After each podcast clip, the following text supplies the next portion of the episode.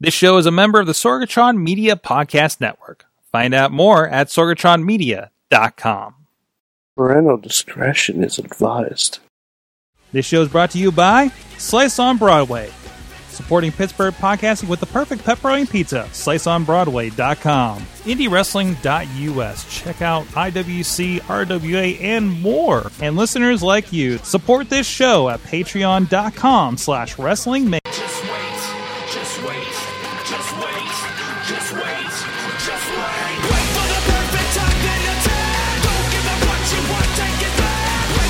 It is the Wrestling Mayhem Show 719 uh, Tuesdays. We've been talking about professionalized wrestling. I'm Mike Sorg at Sorgatron on the Twitter here in the uh, Sorgatron Media Compound in Pittsburgh, PA.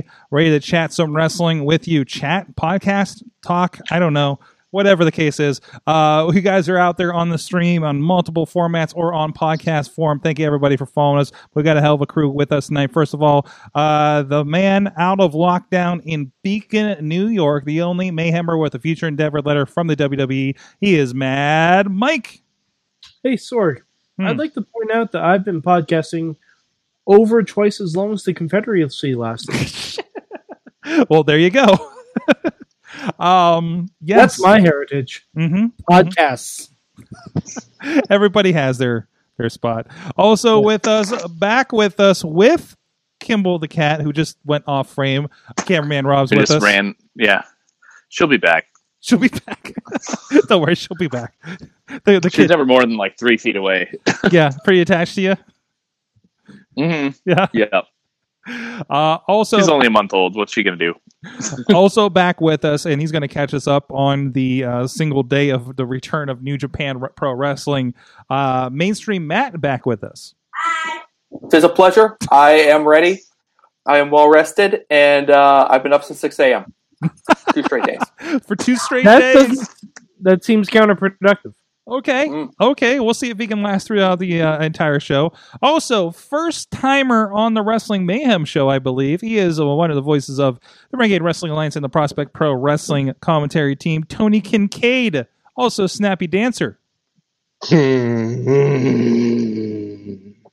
Tony, how you doing? It's never going away, is it? It's No, never, no. never in a million years. I mean, I mean, just let me have this week. I mean, we did just No. release it yesterday, so that's that's true, but you you didn't have to do a dance mix. You didn't have to I, do a think dance mix. I exactly needed to do a dance mix. I, I mean, it deserved it. I mean, so for those those that don't know, you, t- Tony Tony um, lost a bet in a live um, a live interactive poll uh, where he was in a, a, a virtual wrestling match with a child. How, Mhm. how old was that kid? Uh, five, Five. Five. Okay. Lost that to the kid and had to Mhm. wear a dress on the show uh, Sunday night for RWA. And uh, there were there were dance break cues. I shared this on the Wrestling Mayhem Show group. And uh, dude, you got some sick moves. No, I don't. I, They're they are embarrassingly All right, let me- awful moves. let me rephrase that. You have some moves. Deal. We will agree. We will agree to that stipulation. You moved a lot. There was movement. There was There was the act. There was the, fir, Newton's first law of movement. Movement was in effect. Yes. It fulfilled all the requirements to to be to be a move. Yeah, Merriam-Webster did define it as dancing at some point. There's a picture next to it is him uh, with his booty up in the air. Uh, so I believe there was some twerking in there. I don't know. I couldn't tell on the frame rate on the feed, but uh, so There was there was some twerking. There was some thrusting. Uh, a little bit of side hip action. mhm. Um, all things that I'm excited for my future children to find. fantastic, fantastic. Anyways, this is this is the Wrestling Mayhem Show. You can find everything at WrestlingMayhemShow.com, uh, where you can find this and other great podcasts and discussions. Uh, the newly renamed, uh, you know, and I'm just going to rename the show every week. Uh, the Monday Mayhem Show that we do uh, after that chat room. Uh, me and and uh, so Matt, Matt, Mike. Don't like Monday Night Warriors. No, but- well, it was Monday Mayhem. We can do Monday Night Warriors next week, and then we can we can keep going with it until we settle on one again, right? Sorg, let's assume there's something beyond next week. okay, we'll get into that as well. But also, please go check out everything there. Please subscribe to the show on your favorite podcast for the Wrestling Mayhem Show, the Wrestling Mayhem Show super feed, maybe, um, so you can get all that stuff and you don't miss a show. We've had some great stuff on the Indie Mayhem Show the last couple of weeks. Um, Rob, I think you're getting a little bit of clicking on your end. I'm not sure that's bringing you up. Uh, but uh, also, you can drop us a line at that email address. Good time. Good Good times. times at WrestlingMayhemShow.com or 412-206-WMS0. That number should already be in your call while I'm drunk on your address book uh, on your phone. And uh, of course, uh, please check out uh, at Mayhem Show on the Twitter and the Wrestling Mayhem Show Facebook page and group. A lot of great discussion happening over on the Facebook group too. And of course, we're live here every Tuesday on Facebook Live is the main chat, but we are also out there on Periscope, Twitch, uh, YouTube, and oh, I forgot to start the Instagram. Uh, but we- we'll- maybe we'll, we'll we'll kick that going after I'm done with this, and I get you guys talking about something. Uh, The Uh, 18 to 24 demographic has been forgotten. Sorg, I know be. they need that that direct close up of my face because it's vertical video. Ha ha. Deploy the gram. Deploy the gram. Uh, but I can't do that because I need my screen right now to tell you about our wonderful Patreon supporters at patreon.com slash wrestling mayhem show. Our friends at the fan of the show level. Bo Diggity! Woo! Uh, Ed Burke, Bobby F. J. Town, um, Team Hammerfist, and at the Poppy Club level, Bradley Brothers, Dave Podner, Daniel Towery, Tina Keys, Pizza Club level, Doc Remedy, who got a new haircut today, and Kyle Turner. And at the manager level, our friends at OccupyProWrestling.com and Farmsworth Investments. Thank you, everybody. You guys can support the show too at Patreon.com slash Wrestling Mayhem Show. All right. You know what? A lot of today, I think we're going to be talking about production. Wait, wait, we want to talk about production first, or we want to talk about Japan? Wait, let- here's your choose your adventure uh, part of the show. Where do we? Because that's that's my two points of the day. Okay, but before we get into that, I Happy need- thing or sad thing? Yes. Happy thing or sad? Happy thing or sad thing? Mike, you were saying? um, before we get into either, I, I have to bring up a joke I just read about Raw last night. Okay. um, from Brandon Stroud, who deserves. Honestly, th- th- this is. I almost, I almost had to mute my microphone. I was laughing so hard. Um, he said Ric Flair looks more and more like the first Doctor every time he sees him, and and they should make a show called Doctor Wu. Oh.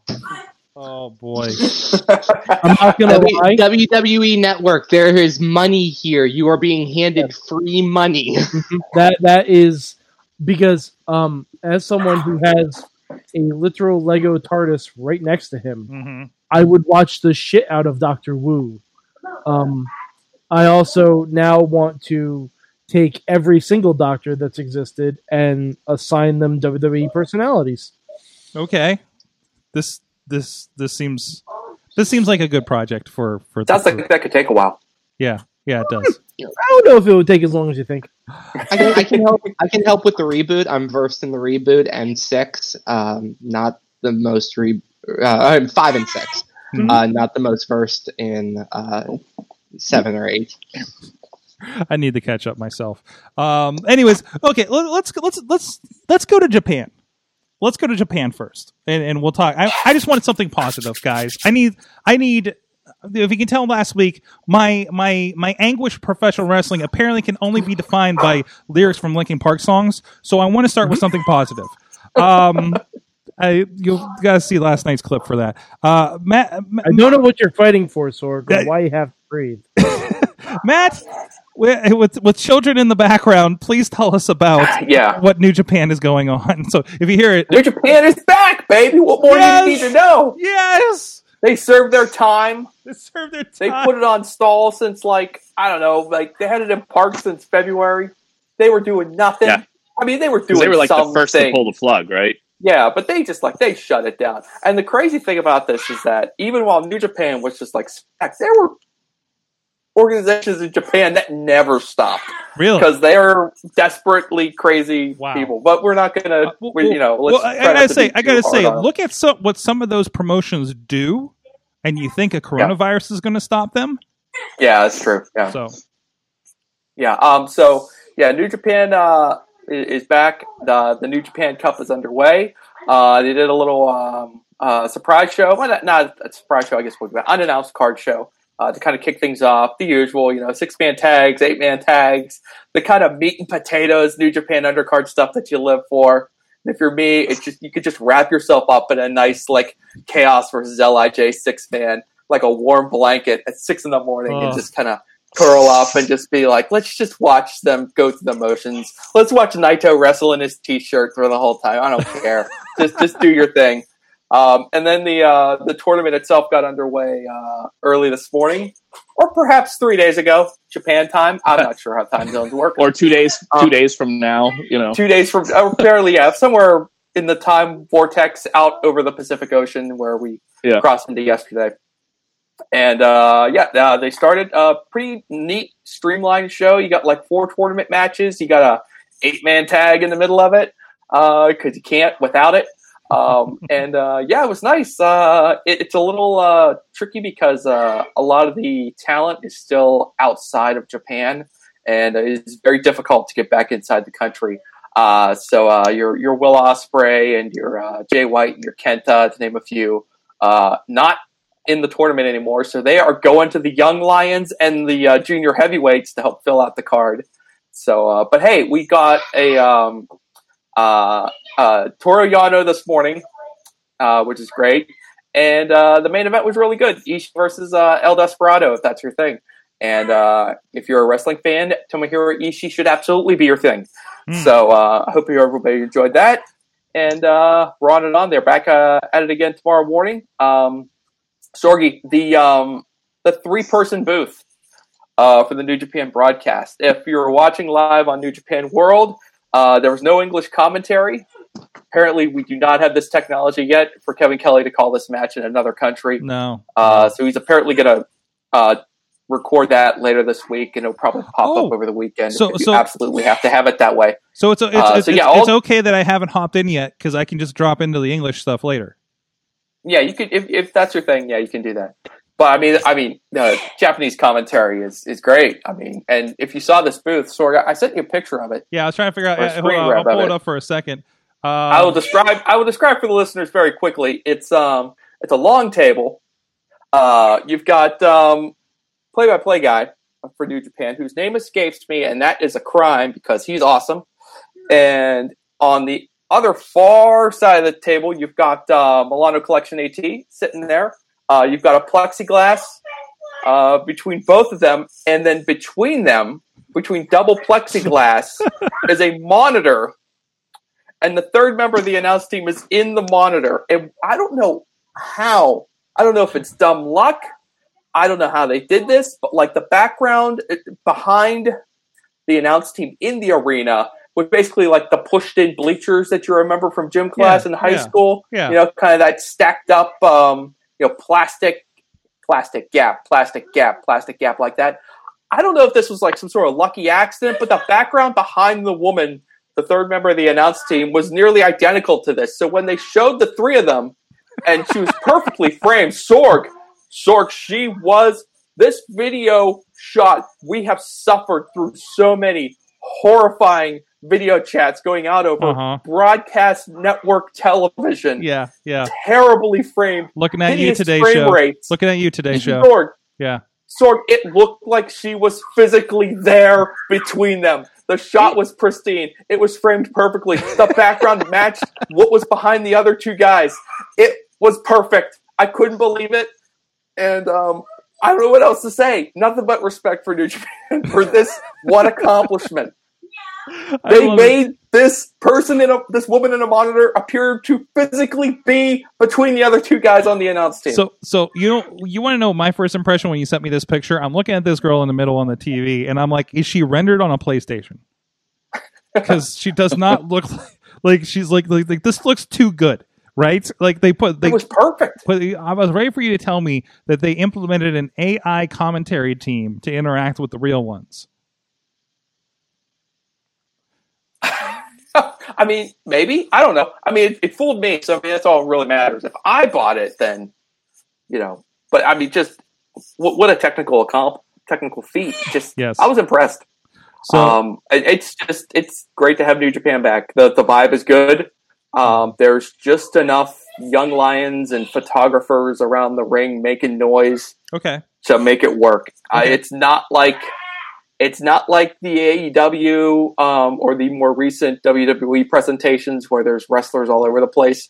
There's no one out there kind of pretending to be in the crowd, Yeah. but there's enough chatter, and I don't know. Like the commentary is like um, they did a really good job of just like it appears to be just business as usual, and they're calling the matches just as they would if there were eighteen thousand people in the arena with them and they're calling these moves out. And uh, so props to them for bringing the right amount of intensity. Um, it's a good watch. It was fun. good. So so on that vein, I, I was impressed with. Um, I was watching back NXT earlier today, ca- trying to catch up with last week's episode, and uh, it, it, it they they were flashing back and getting a lot of people's reactions watching at home or something like that, or I don't know, it's from the bump or their their watch along or something. But is Mauro calling the NXT shows from home? Is that what I'm Yeah. catching? Yes. I- Mauro and Beth are, I think. wow i that is impressive and like i'm not like typically like we I, i've caught some like like nxt uk's where you're just like oh they're definitely like not there or something right like it Well, sounds the NXT UKs, I think, are just highlight shows at this point. Oh, right now they are, of course. Yeah, it's weird. I, I turned I tuned that in this week uh, for the first time in a while, and it's just like, hey, here's like they're taking pics. I'm like, hey, here's um, here's uh, uh Regal and Fit Finlay from the Great American Bash in like 2004, maybe. I you know, so I was like, okay, I, I see what we're doing here. And then it was like Rhea Ripley and um uh, uh Piper Niven, I think. Um, but uh, yeah. A- a- Anyway, so so it was um no To- Toni Storm. It was Toni Storm and Rhea from the I think of the finals. Yeah, 'cause I was going to say Piper is no longer with NXT UK. I Oh thought. really? Uh, is she out? Or maybe? I'm thinking of Jazzy. Oh, oh Jazzy. I think I'm thinking of I think Jazzy. it's Jazzy. Yeah, yeah. Um, yeah, because yeah, last I knew, I thought Piper was a pretty big mainstay over there. So, um, but anyways, uh, so what was my point? Oh, there. So that that brings us along to um, uh, before before we get to the the, the bad news part, because we're gonna have a lot of separate thoughts about that probably. Um, we what a weird fucking weekend for wrestling. Just so I, we, we didn't have much going into the the the. I keep wanting to call it payback, backlash. Um, Backlashly. Backlashley, thank you. His his name is in the pay per view, so you should have won, obviously. Um, But uh, we we got arguably too cinematic. I know we were having that discussion before the show. Um, the greatest match of all time. There was a discussion I had with somebody about the, are we too hard on this this this match for what they did? It was a good match. There's a lot of storytelling. Not discounting that. I have a problem with the presentation. I uh, I have technical problems with the presentation. I can't get past on this Mhm. one, and I know they're trying things, and it's going to be hit and miss. Okay, like I get that, but Um, go ahead. do you know what my main problem was with the presentation? Hmm. My main problem? Unmatching crowds, more headlocks. No, nope, no, no, no. that all that stuff I can forgive. That's fine. All that stuff because that's gonna happen. That's gonna happen. I, I understand that. My biggest production problem with it, first of all, the ghost's voice of Howard Finkel, Ugh. Oh. and for no reason whatsoever, the Madison Square Garden microphone. Yeah.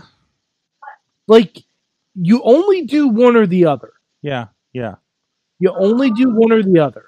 Well, I got uh, see, I got the reasoning behind it. Like, obviously, the the greatest match ever, and because it's a WWE produ- production, Vince thinks the greatest match ever occurred in 1980 in Madison Square Garden. Um, so uh, in the 80s, I, I'm forgetting what year uh, Hogan Andre was, but Yeah, but I mean- that wasn't in the Madison Square Garden. no, it wasn't. It was, it was somewhere Like, else. none, like Yeah, none so- of the ones so- they listed as their greatest match ever took place in Madison Square Garden. So it's not like that's even synonymous with it. Yeah, exactly. it's- So it's yeah. But for your It's, late, it's not like your, they're and it's your not even like either of these men are from New York. They're from Canada and St. Louis. Mhm. Like, but from your late, from from your average fan, they're looking at this and they're seeing the production, they're hearing Fink's voice. Mhm.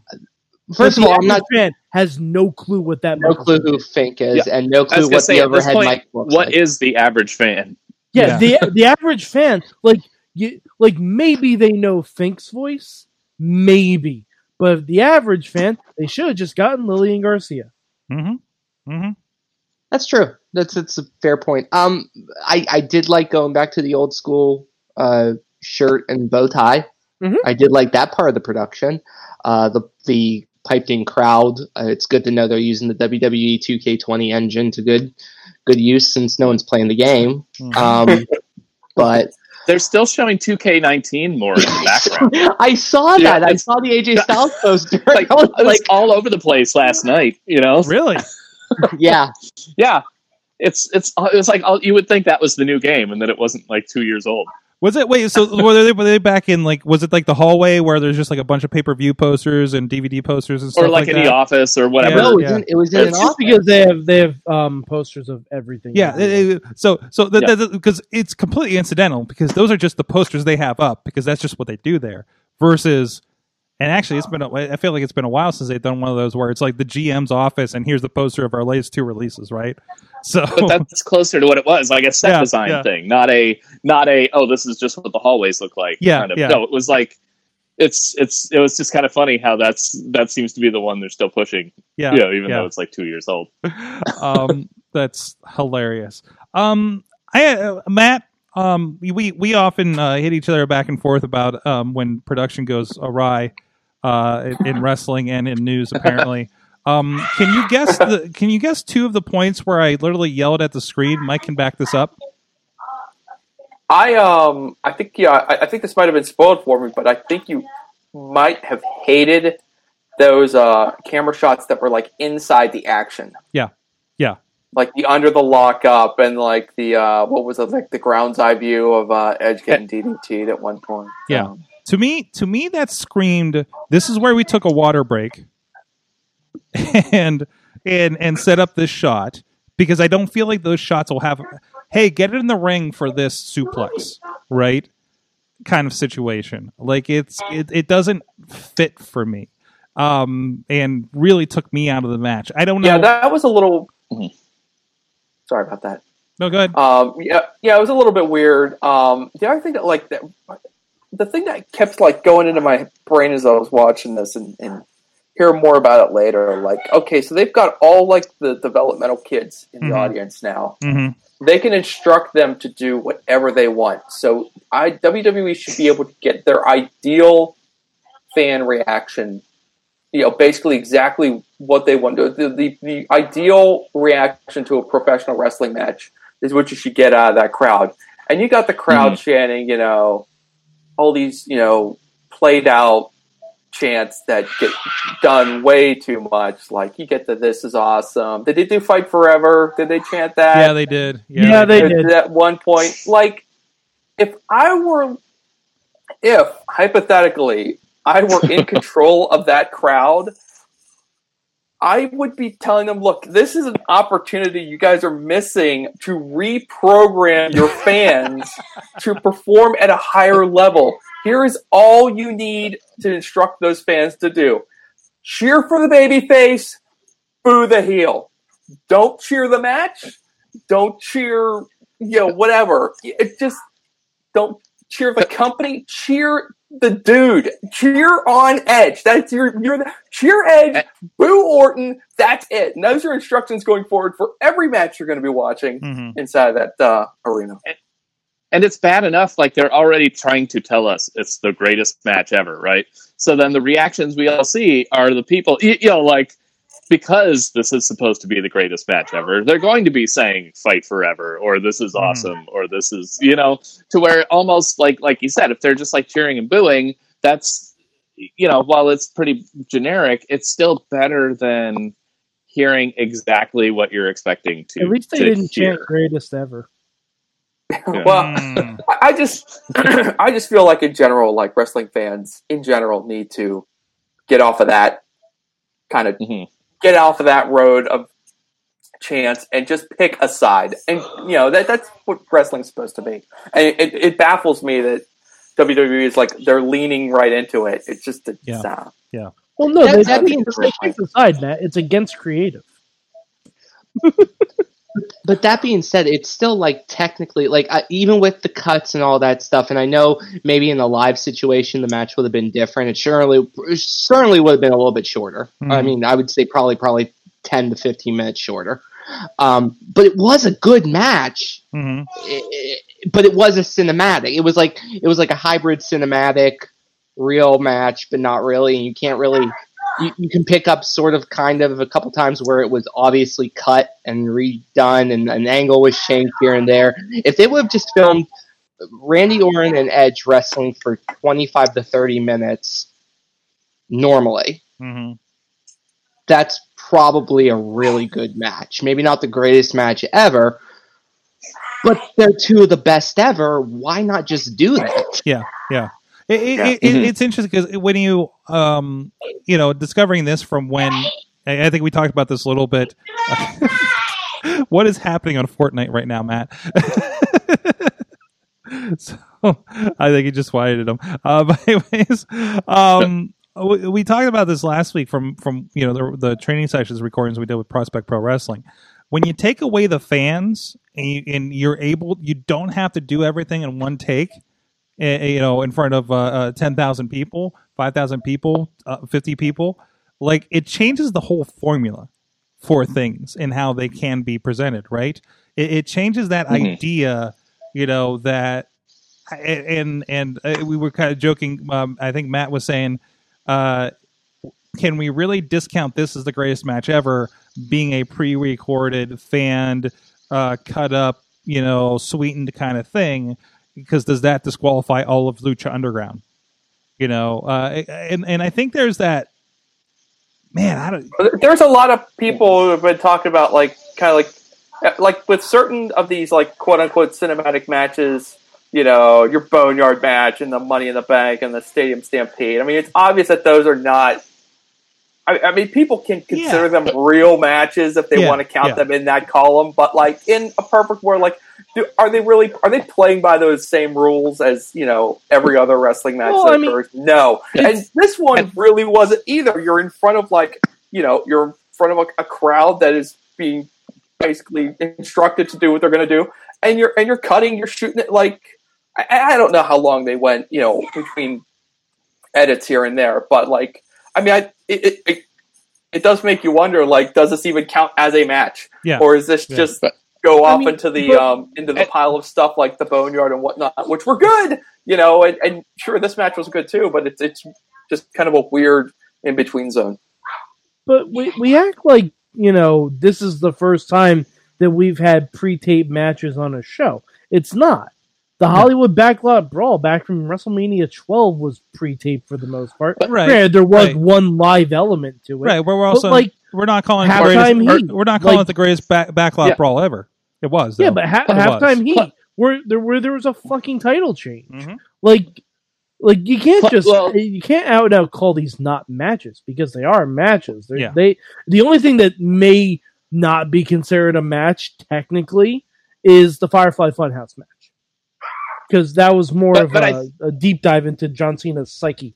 Yeah, but I think also like we're kind of taken for granted too that everything has been live for like the last twenty. Well, not live, live, but you know, like, um, you know, before like what twenty years ago, it's like WWE was usually recorded anyhow, yeah, right? Yeah, except for Yeah, they didn't You know, start so- going live and- until like late '96. Or, like for full, yeah, and then- then it was like what every other week or something, right? hmm but but um or every third week or whatever it was but but yeah and like you talk about halftime heat and stuff and it's like oh yeah there's no doubt that was pre-recorded and stuff and you know it you know and it was going to air in that 15 to 20 minute whatever the halftime was for the super bowl. So it wasn't a lot of you know oh this was pre-recorded or this was and even then like the things we're talking about being ridiculous now were just as ridiculous then too you know because like the the forklift cam you know like that. But but but it's funny it's like yeah yeah like i said everything used to be technically you know pre-recorded but it's only now really where where they're getting heat for it because or or it's starting or it's starting to take on this they've been doing it so much lately that like the whole cinematic thing it's starting to mean what it doesn't really mean you know. Mm-hmm. and and so where you see like a match like the greatest match ever, and it's almost like why why bother? I- I- why I- did he? You know, it, it just stands out that much more. Like when you see the inside of a tie up, and it's like why? Yeah, why I, is that I, even I, am with you. I'm with you on that. And even uh, Yeah. Podner's pulling out outside of takeovers. NXT Yeah. was taped weekly until last October when they went live on USA, of Yeah. course, and they were uh, Mhm. great matches. And, and I think we're not we're not you know there's there's matches and then there's a Mhm. you know I think the problem is we're seeing an obviously doctored match, right? Yeah. We can't just watch Mhm. it, sit back, and if there is anything that they had to retake or something like that, we we don't notice. But the problem is, Yeah, Yes. because There- honestly, like with Lucha Underground, like we were saying before the show started, before I heard that they cut down matches and stuff, Yeah. you couldn't tell. no, no, Yeah. Like unless you're Eh. really, really like intricately watching the match, and even then, they cut it down to a science where you would never know Mhm. that they cut a bunch of shit out. and, and and I gotta say, like, if it wasn't for the fact that we had to hear the one of the worst taglines uh, uh, since Money in the Bank uh, of the greatest match ever, and that getting shoved down our throats uh, uh, the last four weeks. Like I, I, I already have an adverse reaction to you telling me this Yeah. and using one of my one of one of my favorite musical songs uh reprise without Hugh Jackman. Fuck you. Uh is you know that bothers me to begin with, and then you pull all this other shit around. Panic It. at the Performance Center, all right? What's that? It was And- Panic at the Performance Center. Yeah, it's And, so and good. Oh, I was gonna say, and also it would be one thing if they were doing the whole event that way, you know. But when it's so obviously just the one Yeah, yeah. match, or or that, you know what I mean? Hey, Like if they did the whole show, that it would be interesting to see it done Of in course. that style. But we're, we're complaining about this not being real enough. After, as Potter Yeah. points out, we just came from a segment with with ninjas on motorcycles and magical turkey legs. Oh, don't worry, we'll Yeah. complain about that So, soon. so I, Yeah. I think I think that the thing kind of goes without saying. Go ahead, Tony. It's really not it's really not about pre-taped it's it's the cinematic thing and you know some of these cinematics like we can't talk about Matt Hardy without ca- saying that he probably popularized the cinematic thing Yes. and everyone has now jumped on that that boat Mhm. I, I, I do agree. Uh, it's outside of the Firefly Funhouse match, which was my favorite match of the year so far, just because it was so meta for a Mhm. wrestling fan. Like I'm as as a quote unquote smart mark. Uh, you know, you, you sit there and you're like, holy crap! They're doing a deep dive into like uh, this. This is basically a pro wrestling wiki page turned into a match. That was awesome and every one of the cinematics have had great concepts in base value. Um, I, I think we're just getting to the point where, as a as a group of people who are wrestling fans, we're tired of it mm-hmm. because the, it's mm-hmm. it's happening so much. It used to be a dessert. It used to be this really rich, you know, triple chocolate devil's food cake type deal, and now we're seeing it every pay per view on multiple companies in multiple ways with multiple angles, and they're advancing the angles. A cinematic every once in a while is a great way to hide things. You know, we, for the training sessions, everything was pre taped, but we only had one cut we had to reshoot Mm-hmm. mm-hmm. and and there was a reason for that. So we can't um, knock pre-tape because the, the, the television era was started on pre-tape. Maybe just dial the cinematics back. Give us back a twenty minute, even if it's pre-tape. Like who gives a crap? Like if someone botches, who cares? Yeah. Like Yeah. wrestling, who cares? and, also and not to doing mention, it every show. Oh, I was gonna say, and doing it every show. That's how you end up, I guess, with a show that's nothing but that because that's what WWE likes to do.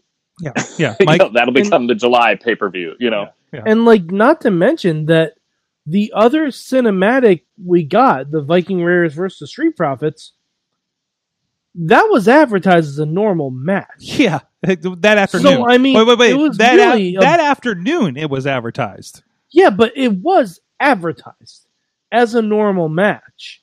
Like, it's also a bait and switch. Like, if you knew you were Mhm. doing a cinematic thing, which was clearly shot beforehand, obviously, don't tell us it's going to be a normal match. Mm-hmm. Mm-hmm. Like, Mhm. th- this isn't like saying Adam Cole versus Velveteen Dream in a parking lot brawl. Like, yeah, we kind of expect that to be not a normal match. I also Like- um I, I also want to point out for them to have dropped that that day i- is interesting because you when you watch that segment, that was a complicated segment.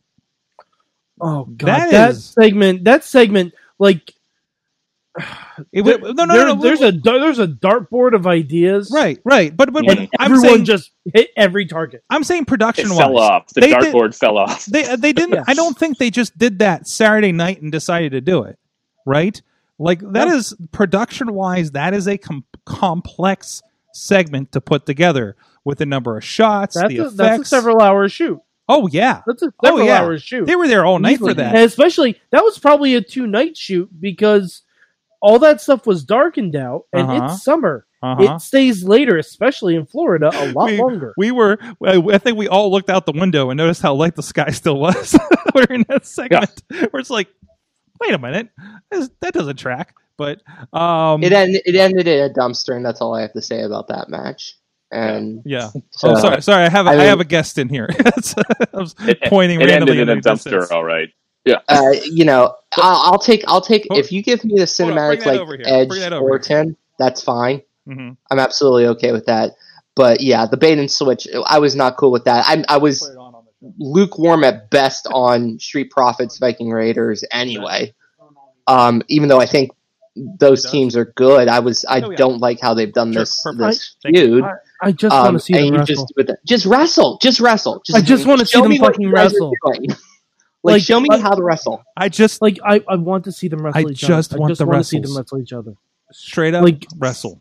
It's been two months, and technically the Raw Tag Team Championships have not been defended at all. They should technically be stripped of those championships. If Yeah, we're, we if we're follow- really we still going follow by the thirty day rule. We still follow the thirty day rule. Well, unless you're Brock Lesnar. Well, uh, either way, at least we haven't gone to the VR stuff. I just got a VR helmet uh, dropped off, so that's what I'm wearing right now. Sorg, Sorg, Yes. there is VR. There is VR. There is You VR. do realize? No, you do realize you can watch pay per views in VR. Oh no, I, I do, and I, actually I think that company got sold to Apple, and I don't know if they're still doing that anymore. Because Ah, lovely. uh, the NextVR, right? Yeah. Yep. So um, yeah, I'll, I'll go see if that app's still on when I uh, load up this uh, Samsung uh, I, S9. I saw I saw some of a uh, match while I was at S8. Access one year. It's a lot of fun.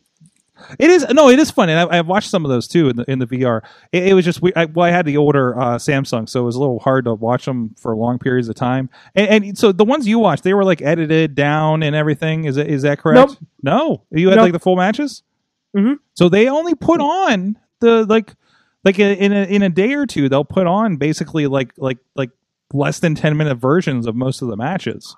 So Oh, yeah, and it's uh, it's actually it's like 180, and they're, they're like, hey, we'll be up on um, uh, the top of the the turnbuckle uh, for one match, and then we'll be like down on the uh, uh, uh, the camera down by uh, the barrier when they go outside or something, right? So it, it was it was it's really interesting. I mean, it was kind of an interesting experiment, and hey, they're always kind of pushing for stuff like that and figure out what's the new interesting thing going on.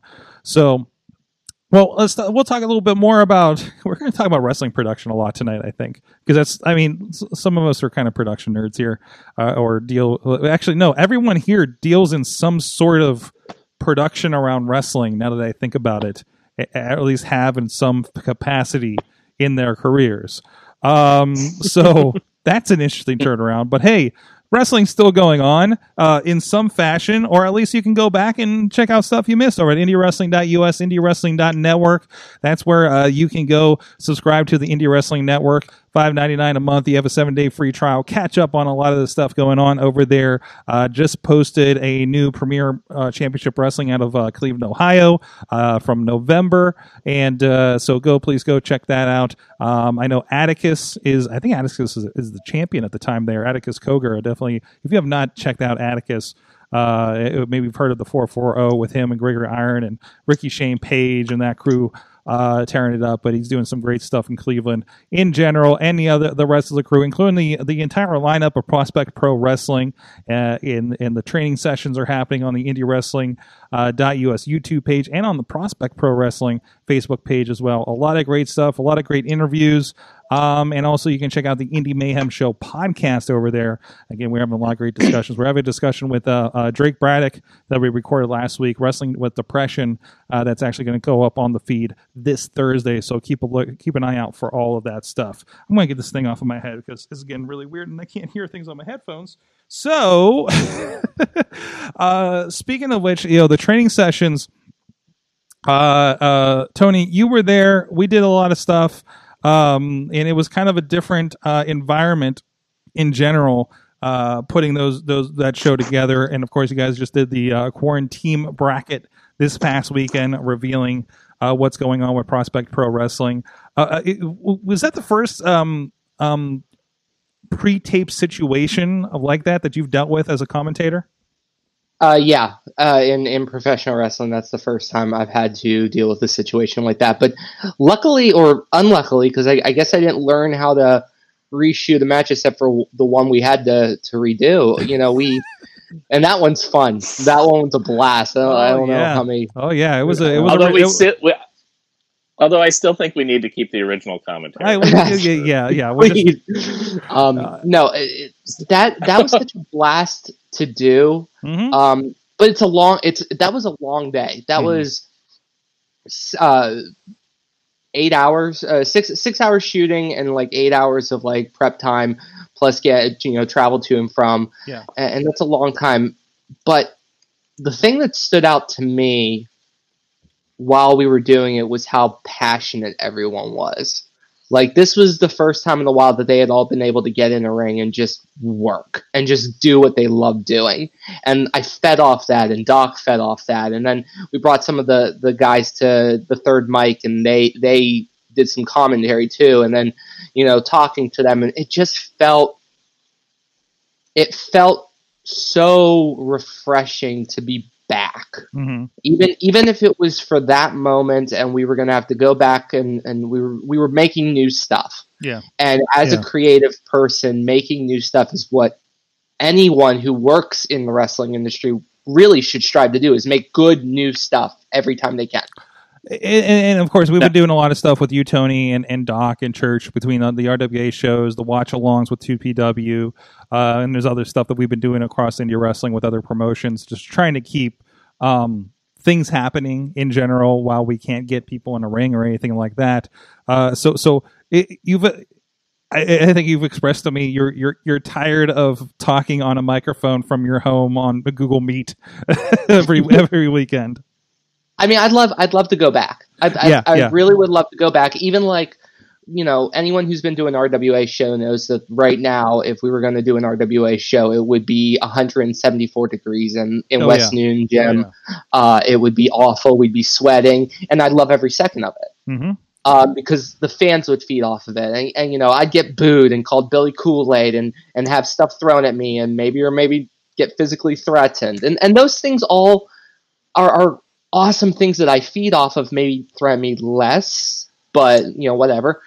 Um, I did threaten a five year old, so I guess I got it coming to me. But yeah, that's all going to. They're, they're going to remember when we come back about that part. So, Oh, yeah, God. yeah, Now, is it is it going to be harder though with like you, you know like with the the two PW thing? What was kind of nice about it is it was pretty self contained Mhm. what we were doing, so it wasn't like oh you had to remember the angles from four months ago. yeah, Yeah. Yeah. Whereas I imagine RWA might be like it might get a little trickier as things start back up. It's like what are we what were we doing? Where, where were we? I, mean, well, I think that's going to Yeah. depending on how long it takes for certain companies. Uh, we there was there was new rules that came out this week.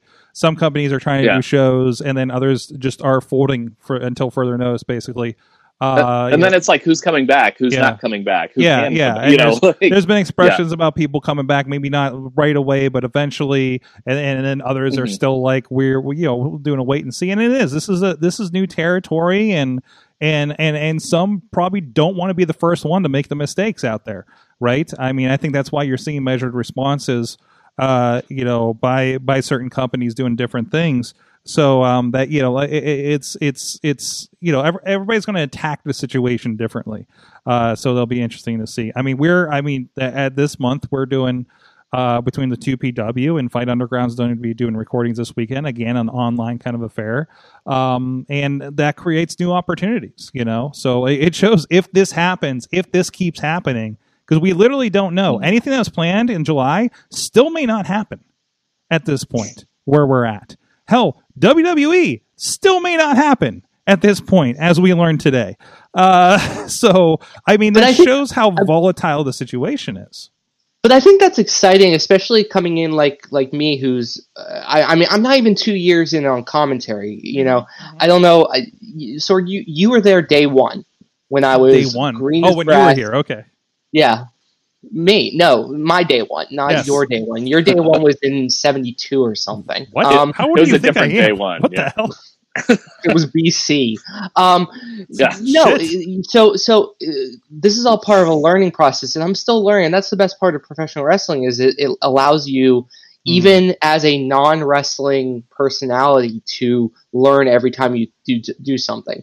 With the train sessions, I had to learn how to forget in a in a single microcosm everything while still remembering it because you still have to remember that there's heat between you know Joey Moses and uh, Rev. You still have to mention that Rev Ronheim. You have to still kind of mention that there's some, but it's not going on right now. Yeah. This yeah. is a different, separate entity, but those things are still there. Yeah. Uh, when RWA kicks off, we still have to do during this 64 team challenge. We still have to mention that there's guys like like uh, Rev and and uh, Ryan Edmonds who still have beef that they have to settle. Hmm. Uh, Joe Rosa, Justin Idol, guys like that. th- There's still stories that need to be played out. and the the RWA things that uh, that's been uh, this.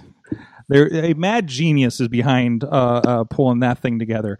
Uh, I'm like, hey, let's do a show, and they're like, let's do a 64 man interactive bracket tournament. I'm like, okay, and I'm like, oh god, it's going to be July before we're done with this thing. Uh, so, but uh, that's been a lot of fun too. But that you know, and it's a whole different kind of thing that's being done to kind of again just give something for the fans to talk about and interact with and everything and that's how and, and that ends up with tony and a dress dancing on cue uh that's that's where we're Ignore, ignore- ignoring the dress thing, I do have to say this: all the Pittsburgh, the, the local independent companies right now during the quarantine have all done unique things, which I think is like like. And I work for two of two of the several that I'm thinking of. So you know, to my horn, own horn here, the commentary for 2PW and RWA has been top notch, um, especially color.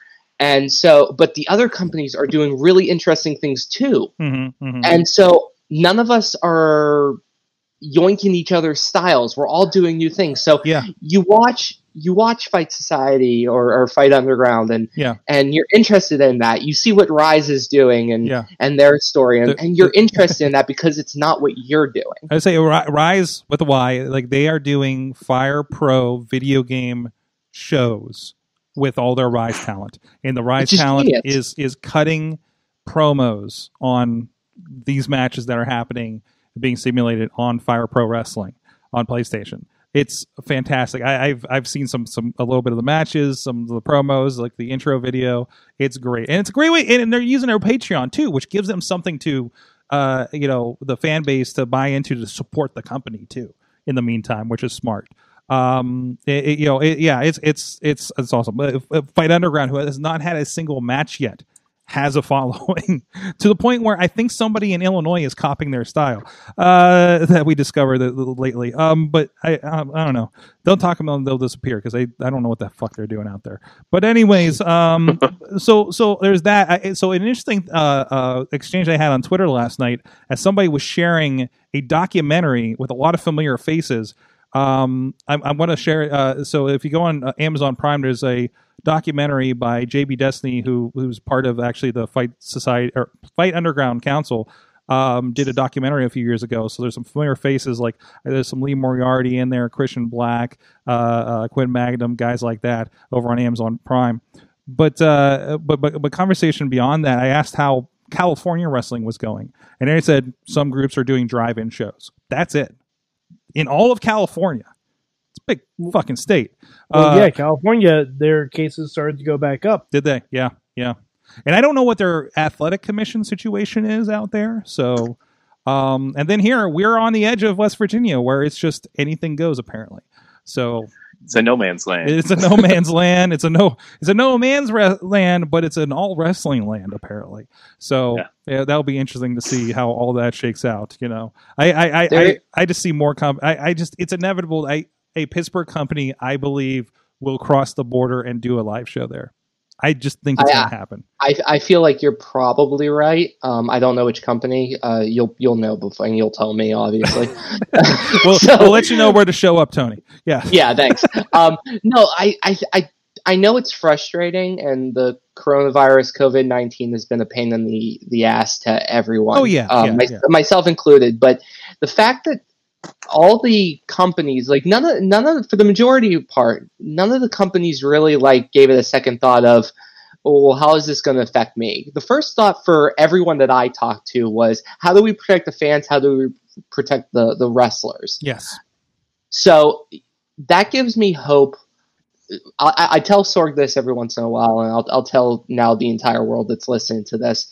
Uh, working in independent wrestling saved my love for professional wrestling because I was hating everything that was going on. Um, and, you know, so, you know, pro wrestling does save lives. What's up, Juggernaut? Um, you know, pro wrestling does save lives if you find your niche in it.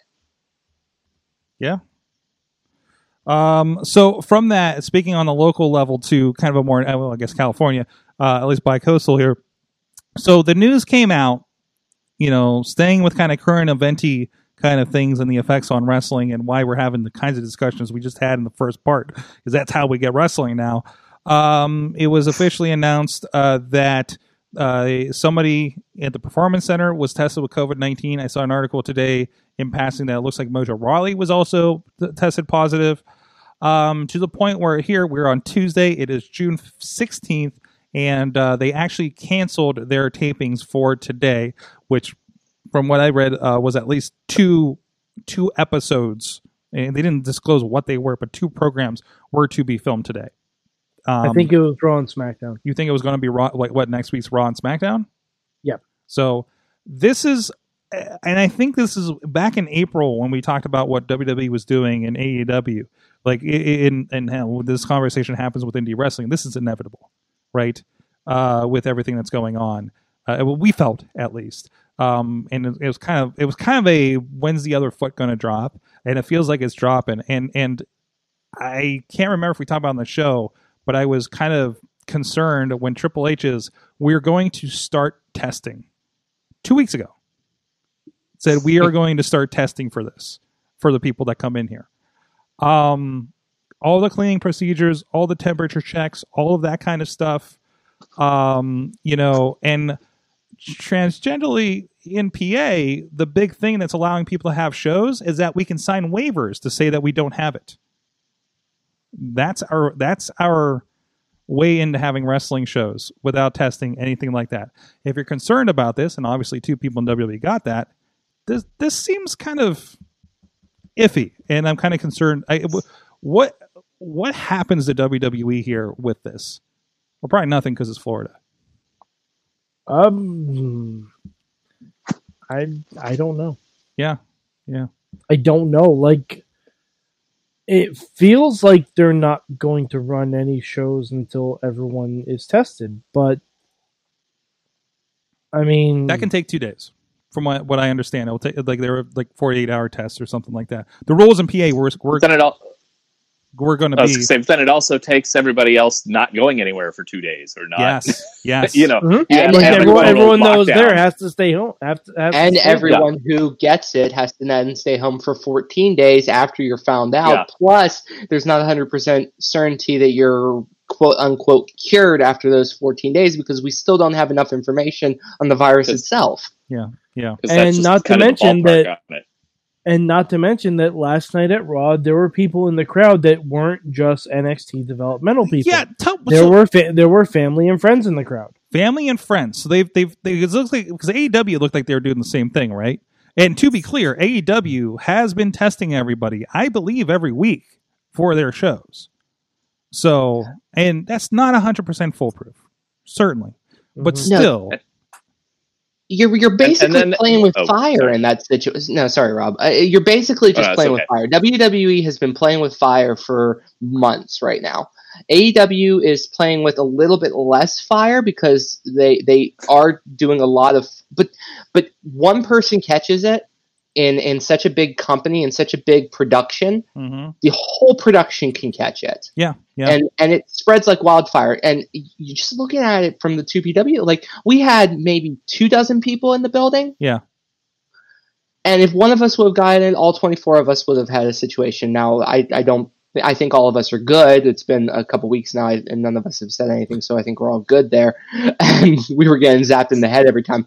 WWE wasn't keeping up on their uh, keeping kosher, so you know, two people Yeah, have yeah. it now. Yeah. How many people are going to have it by tomorrow or the Yeah. next day or the day after that? They've been playing with fire for so long because they're idiots sometimes. hmm hmm and, and then they bring in portrait of health Ric Flair.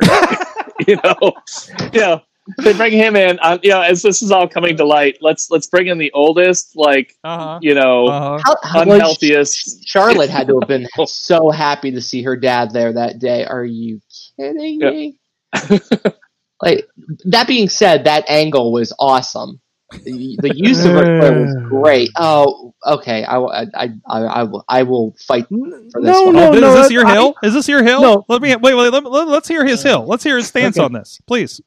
Okay, so if this is the direction you're going with Randy, Mhm. there are three people in professional wrestling that know Randy better than anyone else, and Mhm. that is Triple H, Dave Batista, Ric Flair.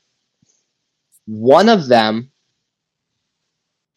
arguably, would be the one that goes, This is an unhinged Randy.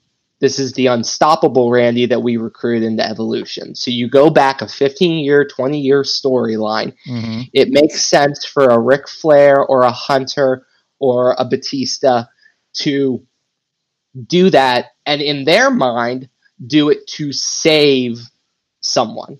You know, I'm sure Ric Flair will cut a phenomenal promo next time Raw films, which might be 2021 at this point, but it will be a great promo. Explain that he did to save Christian. Yeah. Yeah. But all right, That's my hill. and okay, that that and, and that's and, and I get what they're doing. I understand what they're doing. It's Christianity versus evolution. I got it. I got it.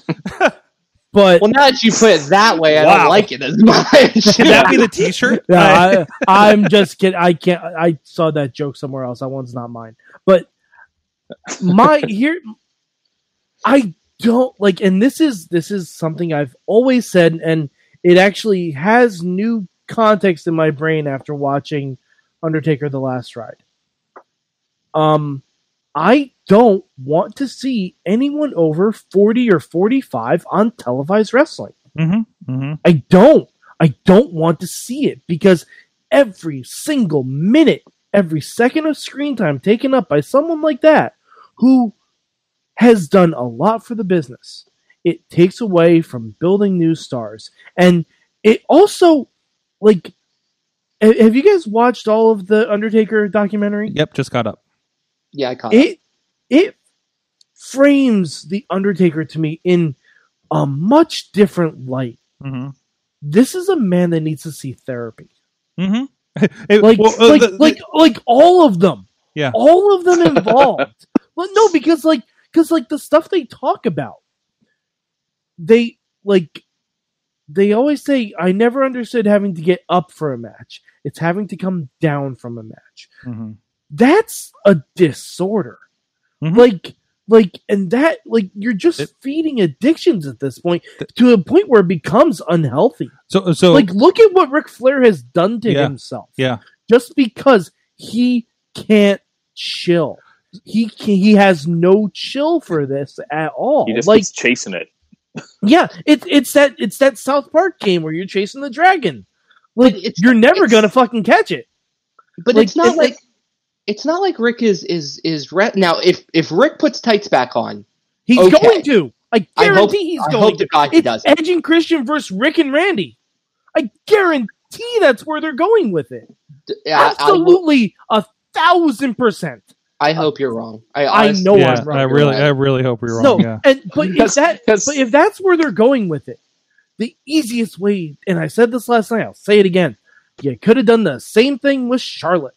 hmm Charlotte could have been the one to attack Christian, and then you could have Edge and Beth against Charlotte and Randy, which makes a hell of a lot more sense to me, Yep.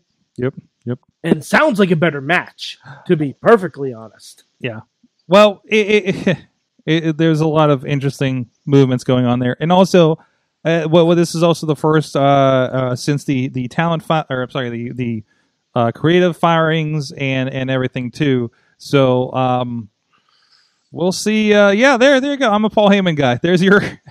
Yeah, yeah. All you need to do to get Mike's loyalty is buy him a bagel, pretty much, and he'll buy your T-shirt and wear it on the you're show. not wrong. No, no, You're not I wrong know at I'm not wrong. You just you just need to be the most recent one to buy him a, ba- Yes, a bagel. yes. I'm not even the most recent. I Oh. hashtag all bagels matter.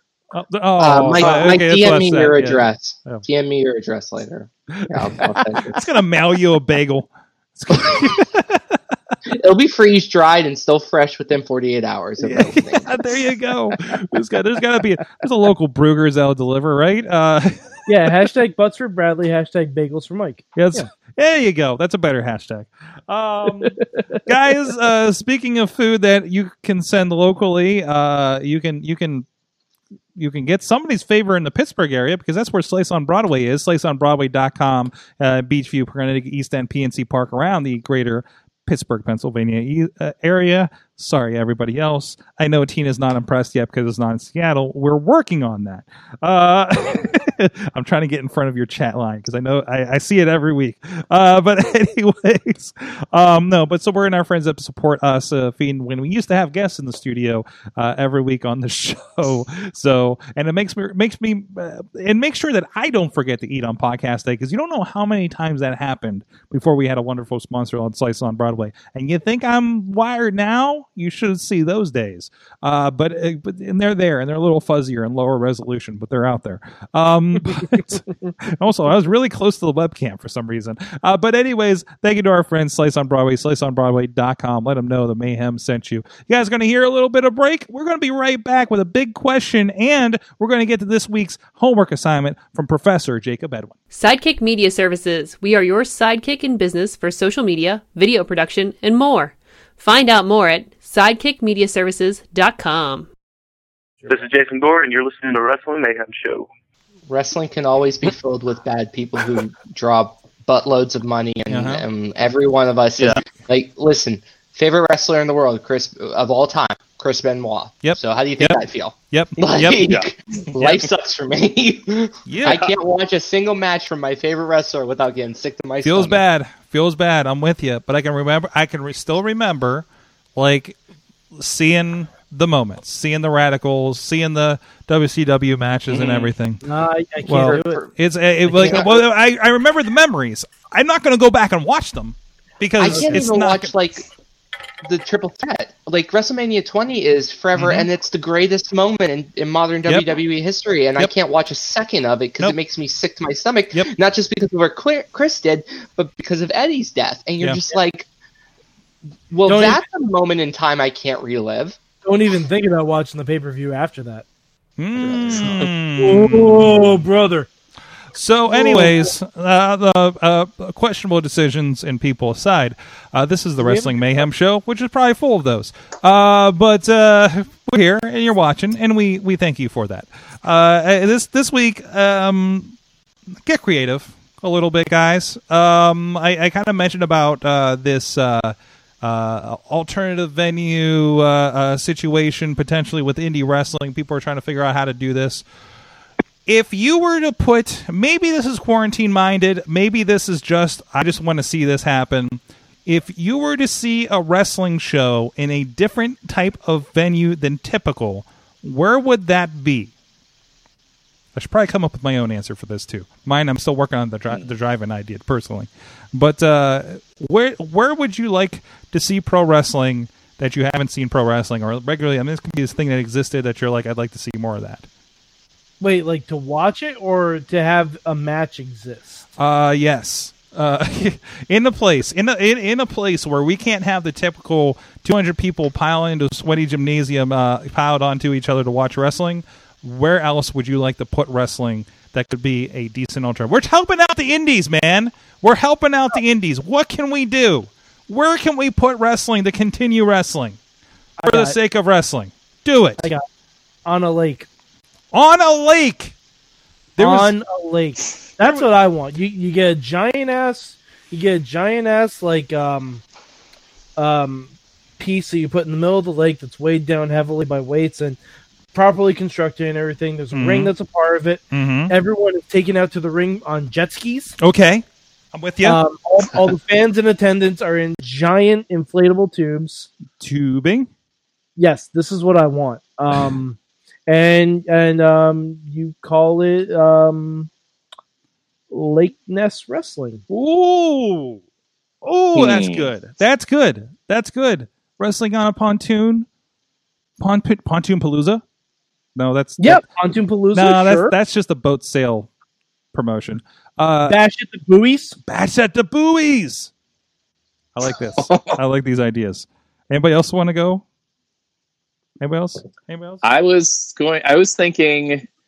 Um, hold on, hold and I- on. and I- and I- Bob- Bobby said, Oh. "I would not, could not on a lake. I would not, could not call it fake." Sorry, I had to get that in while it was timely.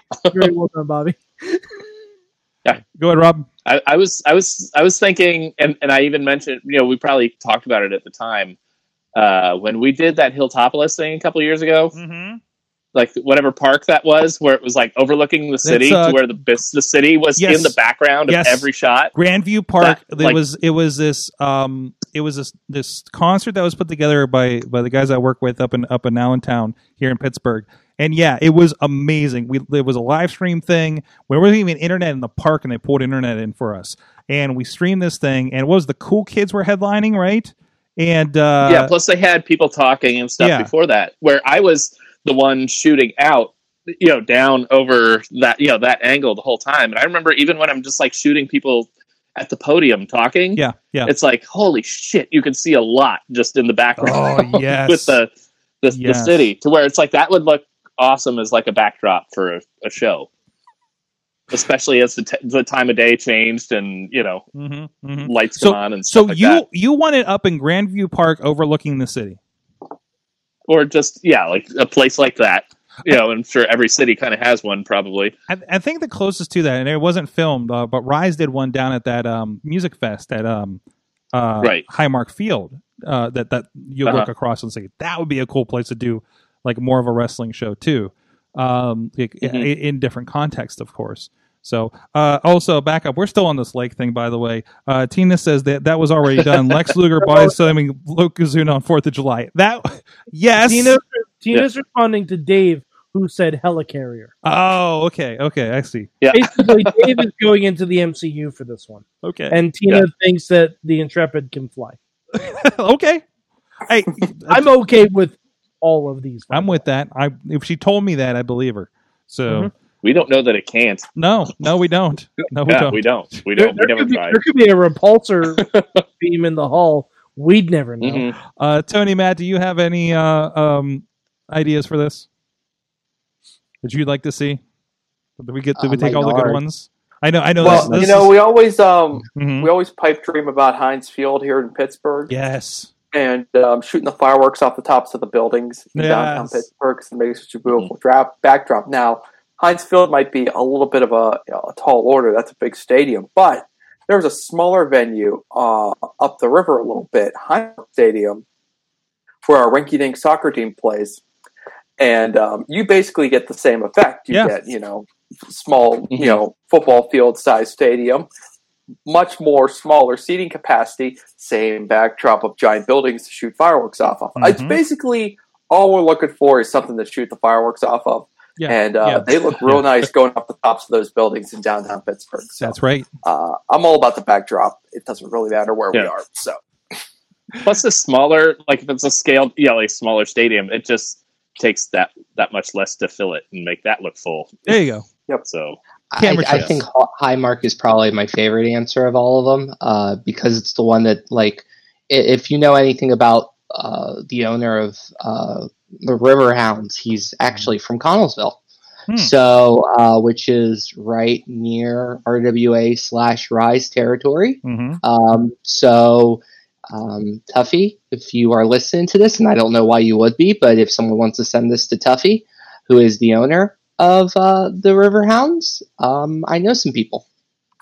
There you go. So, but uh, you know, selfishly, my backyard because I have a, a nice acre.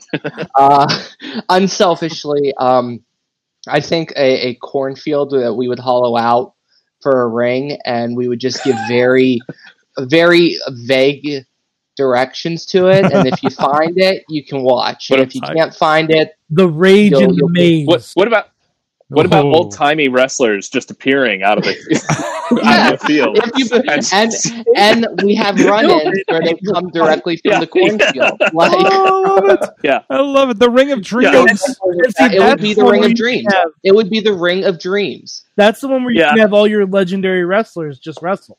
Just get Yeah. them all there. Yeah. Like every like no one under forty five is allowed to be Yeah. at that show. If, if you show if you show up to that show, you can watch it live, and if not, you can watch it on IndieWrestling.us. Seven day free trial. exactly. Uh, tagline, tagline.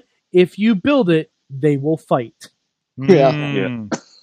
I, Um, see, I like I, I like where your where your head's at. Um, I, you can Yeah. take that into a further extreme. You got to do the speakeasy wrestling event where you Mm-hmm. find a venue and you do zero advertising, and you basically it becomes like the secret that you tell everybody.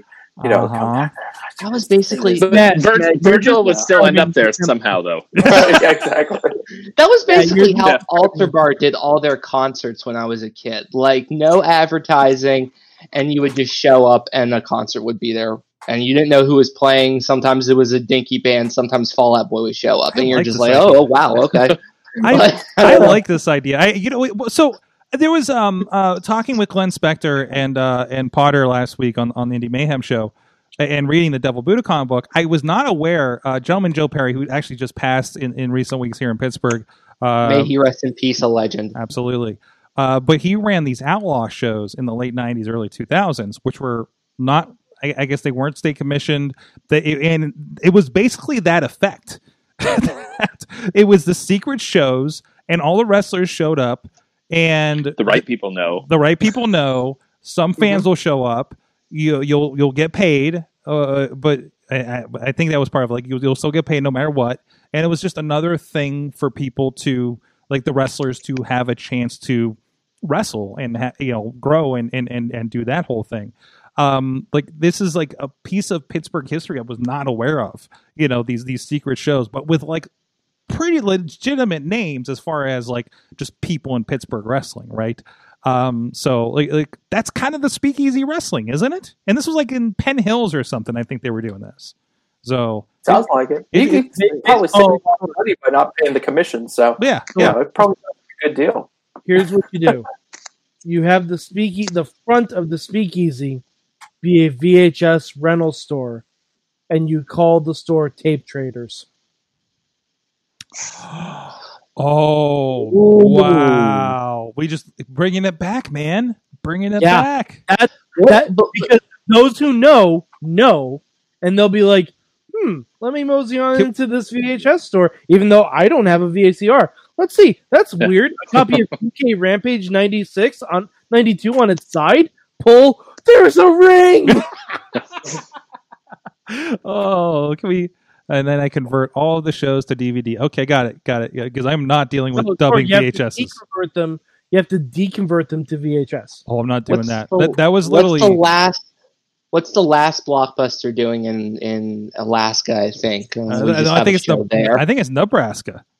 Is it Nebraska or I Alaska? didn't think. No, I didn't think there were any more in the U.S. I thought. There is. There's a there one one holdout. in Oregon still. There's- Isn't there one in Oregon? Oregon. There I is thought only one in the U.S. Hold, This- hold on. This is how I- mystery it is. We can't figure out what state Or- it's in, but there's Or like, one. or like Montana different or answer. something.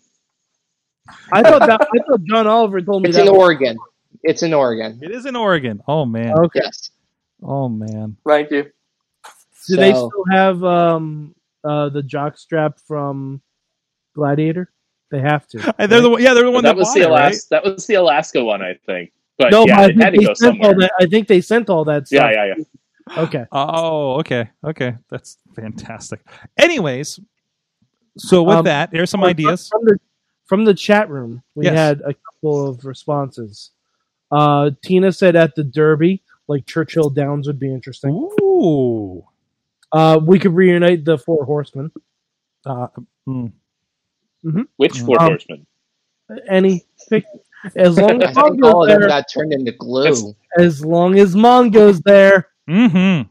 Mongo's gotta be there. What will Mongo do next is my favorite thing currently online Oh, on yes. the internet. Oh yeah, oh yeah. I didn't think anything would get by uh, Rick Rick Rude taking uh, atomic drops. And and Podner says uh, we could have it at a NASCAR track. Mm, that's a lot of room. That's That's a getting lot crafty, of might room. be a tall order. But see, My here's God. the thing: if you have it at a NASCAR event, you can only work the left. Mm, oh, but wait, that's Uh, how. I'm leaving. I Bye. think that's how. Bye, everyone. Bye. Yay! And Tony just got introduced. First time, last time. Got it. Good lord. So that means, so that means that means you can't. Long time listener, never calling again. That means you can't book any lucha wrestlers. Somebody out there is going to get that Ah, right. they work from the right. Everybody Sorry, else sorry. works from the left. It's what Sorry. it's what it's we we got it. okay. Okay. Are we live Do? I need Matt Hardy to explain this? Are we live still? These events must be documented. Getting color is when you bleed in a match. If it's unintentional, it is a hard way. I love the Matt Hardy explaining wrestling terms on Big Dealy. It's the greatest fucking thing ever. It's it's the only good thing on being the elite right now. Oh, oh. oh man. Listen, man. Hey, man, you go 200 episodes or Oh, we, we have a we have a 700 episodes and keep it all fresh. George, we have a late edition, and I actually really love this. Uh, from Arlene in the chat room. Since Oh! Allegheny, since Allegheny County pools will be closed this summer, drain a pool, set up a ring, and have Oh my God, wait. watch sitting around the edge of the pool, dangling their legs. I, Oh, Sort- wow. I Yes. Mineral Beach here in the South Hills of Pittsburgh. It's this old, like, I don't know if it used to be a wave pool or what, but it is drained and it is empty. The weeds are already growing in. This place will do anything. I, s- that, that is the spot right there. Oh, that is the man. RWA presents Matt, that was exactly that was, Fed. ex- that was exactly where I was thinking because um, we drive past it all the time to go to South Hills Village. So Yeah. that is exactly where I was thinking. I Clear the weeds out. We uh, you know we make a pitch perfect riff off joke to Oh, bring in the younger crowd. It's perfect. Uh, it, it, Anna Kendrick. Call the show the Hi. deep end. RWA presents the deep end. Let's do that. Take it, Derek. off the deep Take end, it. yeah. Off the deep end? Oh, oh, that's so good. Don't feel bad. That's it. That's it. All right. Well, I think we've uh, solved all the problems of professional wrestling in in the Pennsylvania area with this segment. I'm glad. You're to welcome. Skateboarding, put You're it in a fucking abandoned pool. I'm going to cut this out. I'm going to cut out this clip, and I'm going to tag every promotion in the area. Sorry, Take these ideas. tag every promotion everywhere. Yes. You know AEW will put a fucking match in a pool. Yeah, man. Tag GCW, man. I'll come down. GCW, Tag, tag New AIW. Japan. Tag New Japan. Why Make not? Tag happen. Impact. AIW Impact doesn't need pool. help. They have their backyard parties. I think one of those is going down. So, Impact is actually doing better now than they were when they were TNA funded Oh, by yeah. Panda Oh, Energy. yeah. They're Oh, doing- Oh, god. right. they are. on, I have they are. talk about from Impact for a second. Real quick, because we got to get to our lesson. Um, I have not watched Impact Okay. um, because they still have me blocked on Twitter. Okay. However, they do not have me blocked on Periscope. They do not have me blocked on Periscope. And I saw that they had a stream going, and the image was of Taya relaxing at home. So I'm like, oh, well, that gets my interest. This is Taya's character in Impact is fucking amazing. Yeah. Yeah.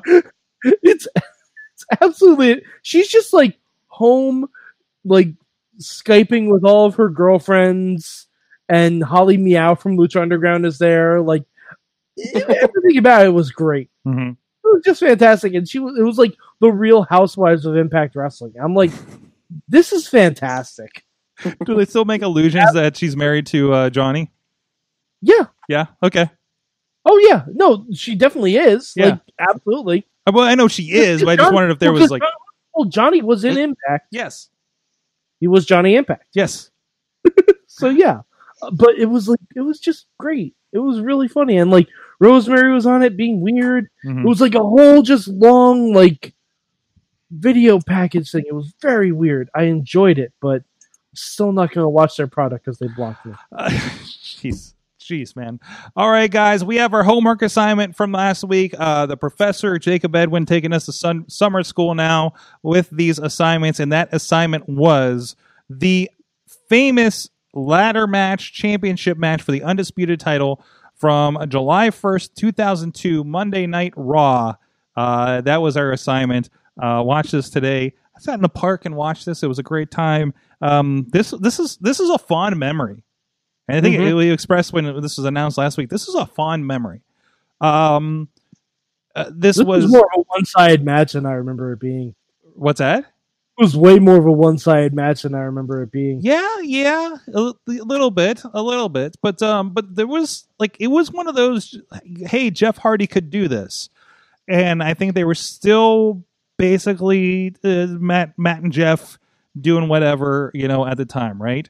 Uh, well, I think this was before Jeff I think- most of his problems, right? yeah, yeah. Because they were just coming off of getting murdered by Brock Lesnar every week for oh, however long. Yeah, oh, yeah. they were yeah. coming off of that. Didn't they just get split too? They just got split. It was like uh, Yeah. a few weeks ago, Okay. but a Yeah. few weeks prior, something like that. Yeah, the, the first Yeah. draft or the second draft, one one of the brand extensions split up the Hardy Boys. Mhm. Like, and Matt, I think was hadn't even started version one yet. Yeah, version one was only like a. I think it was like a couple months out still. Mhm. 'Cause I and think they I think just become WWE. The- Yeah. like this was like right at the brand, like the the name change too. Mhm.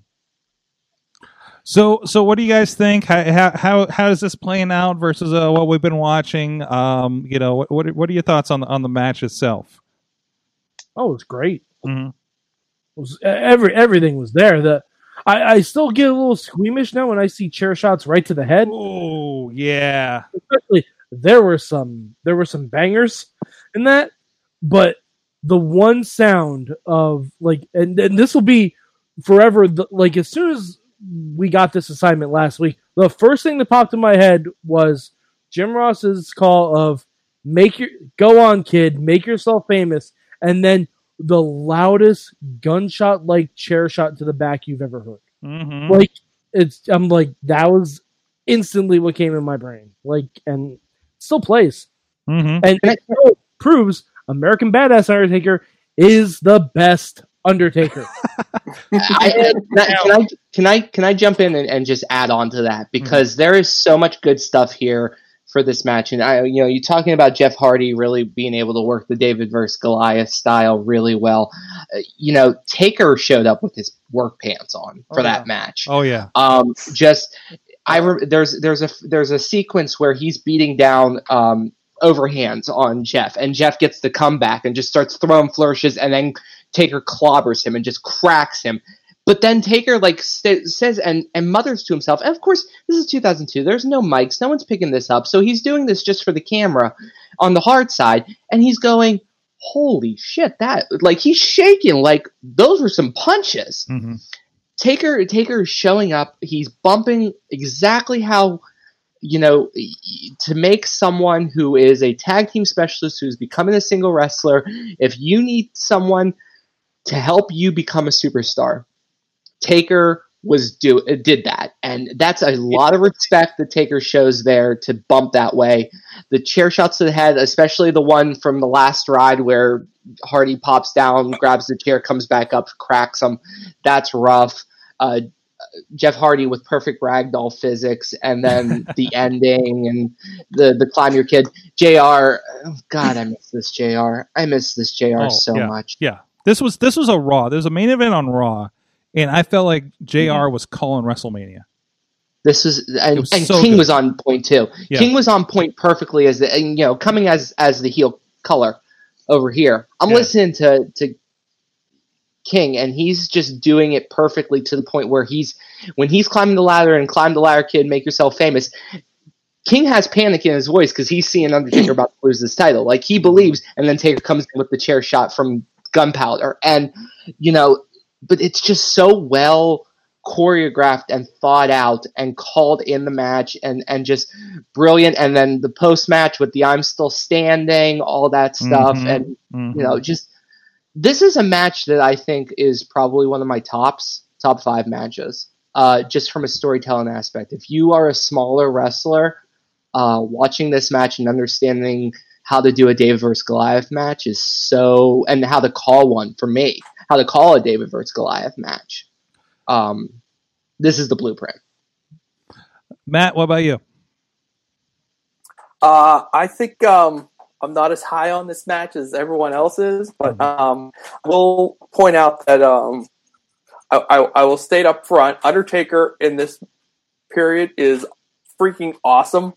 Um, but the bit where he has the match won, like five minutes in, and he's like starts to climb the ladder, and he stops, and he gets back down, so he can just beat up Jeff some more.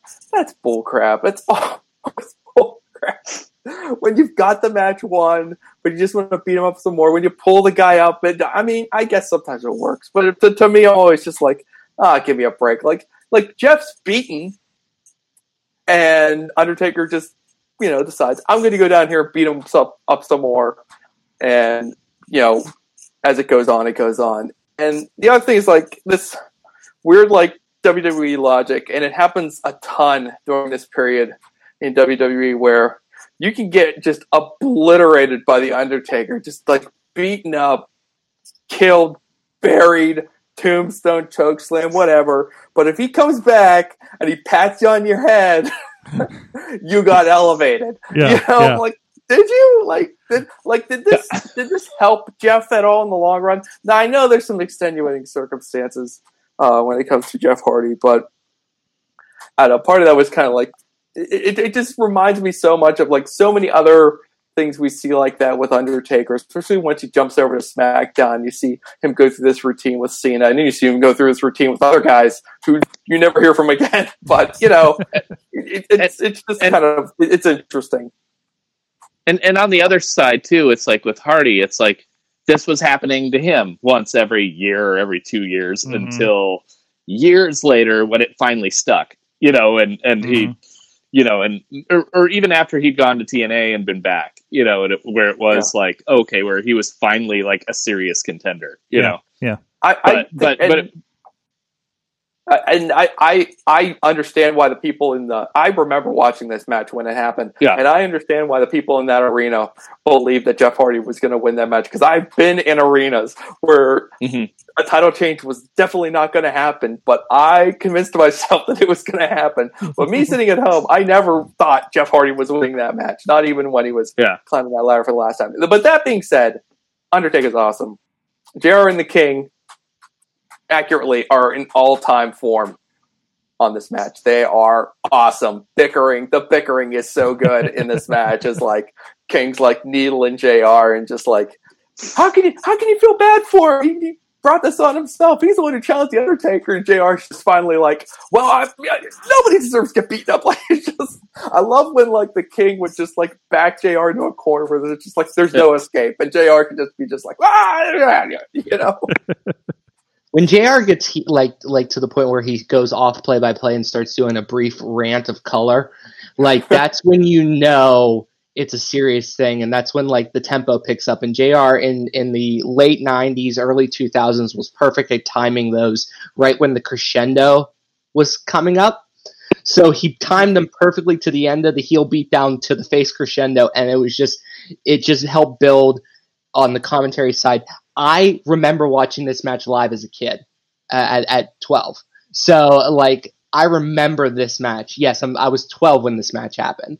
And I thought Jeff Hardy was going to win the Undisputed. I was dead set on it because I thought he had it. It's a ladder. Jeff Hardy's a ladder specialist. He can climb the ladder faster. I forgot no wrestler in, in recorded history moves slower than when they're trying to climb a ladder. But, you know, these things you you buy in and I bought in and and looking back on this match made me so happy because my my disheveled, angry self looks back on this with 12 year old eyes, and I just Mhm. lit up like a Christmas Mhm. tree watching it. So It was a good moment. I loved it. There's still a lot to like about it. The other thing that was funny about this match, um, the reckless nature of like ladder and table spots around this period, where Mhm. like if you watch it, you watch a match today, and they will like position the table like to the exact point. If it's off by like a skosh, they'll like scoot that table a little bit. This one, this match early on, Jeff Hardy just like puts the table, puts the ladder on top of the Undertaker, climbs the steel steps, and just jumps off. It's just like, what are One- we doing? one- I don't know. one last thing: two ladders, two ladders in this match. The short ladder used for all the spots, and the big ladder for the climbing. Not thirty thousand ladders, not a wooden ladder spray painted to look silver. Two ladders, and they're working exactly with two ladders. And really, they're only working with one because the other one's just for climbing purposes. And- it- and they it's not up a lot. really- they were really creative with the, the ladders too. I loved when he uh, when Taker did the big boot on the, the ladder and like pushed it into Jeff, who was in the ring when Taker was on the outside. It was cool stuff. So good match. I don't want to sell it short. I'm pretty sure I remember hearing like an interview with Taker. I think it might have been even on the uh the This Is My Yard DVD, where he was like, "I'd never been in a ladder match before, so Yeah. I kind of let Jeff run the show on that." Which, Yeah. you know, if that's like if that's what happened, that praise. that takes a lot of trust. hmm That's ringing Yeah. phrases if I've ever heard one. Because Yeah. you know, if if Undertaker's coming to you and saying, "Yeah, book it up," It might- okay. I might- by the way, I might also be confusing it with Ric Flair at Edge, but I, I know. uh, I, I, I thought I heard with Taker and Jeff Hardy too. Mhm. So, but you could tell by the way Taker is performing in that match that he is trying to do his best for Jeff Hardy to make him, you know, make it a big match for Jeff. So Absolutely.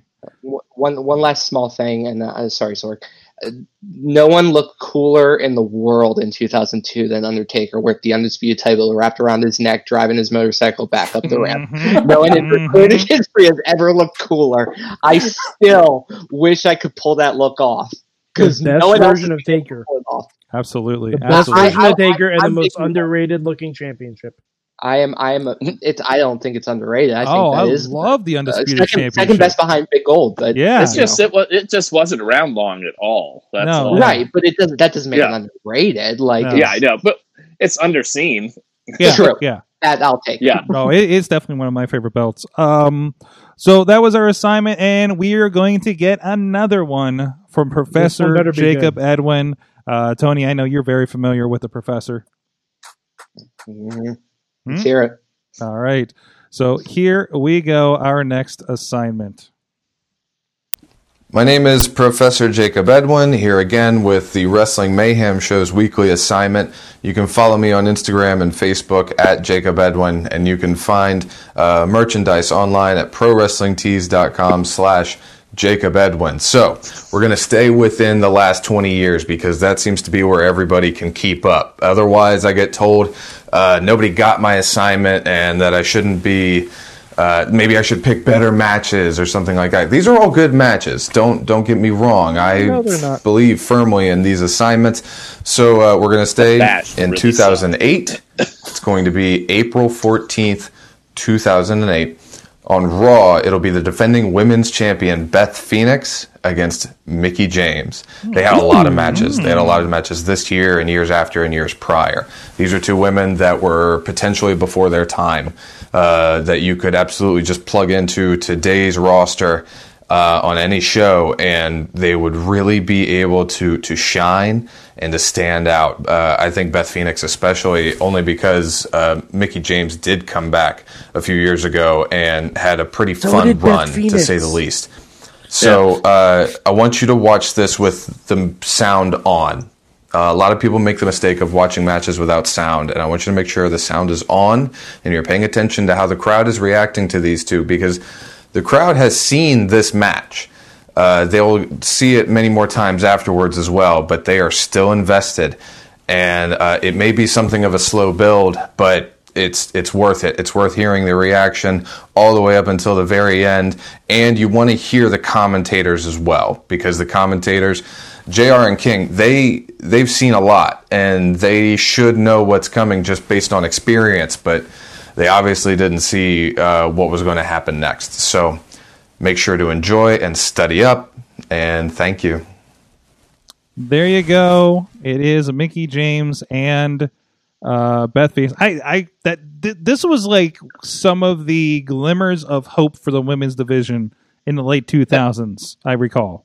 It, it was kind of the tail end of that really good. Like that was a little after like Trish and Lita had left, right? I think so. And it hadn't, and it, and it hadn't yet become just all the. I mean, Diva Search might have been done by this point, but just there was that void of of a few years, kind of where you had, I mean, you had Beth Phoenix around, but then it was also like Candice Michelle and, and or what people that didn't Right. really make much of an impact. Yeah. You know, Yeah. yeah, this just is kinda this, there. this was the period where the last vestiges of your your Trishas, your Litas, your Victorias, your were heading out the door. Mickie was part of that that crew of four that that crushed it in the early 2000s, mm-hmm. and this is sort of the last vestige before the Divas era shows up. And then, of course, we all remember when AJ Lee bust that door down and uh, started the Divas Revolution, and never gets enough credit for the fact that she was the first person to start the Divas Evolution slash Revolution. Mhm. She was the one who started it. Oh, she gets great on this show. Oh yeah. Oh, And I yeah. should come back her, and hang out more. her, Paige, and Emma. That's it. Yes. That's the list. Mhm. Poor and, Emma. and I and I will say, I will say the Bella twins were a part of it, but not for the reasons that they think. Right. Yeah. not for the not for the reasons that we are told, and not for the reasons that they probably think.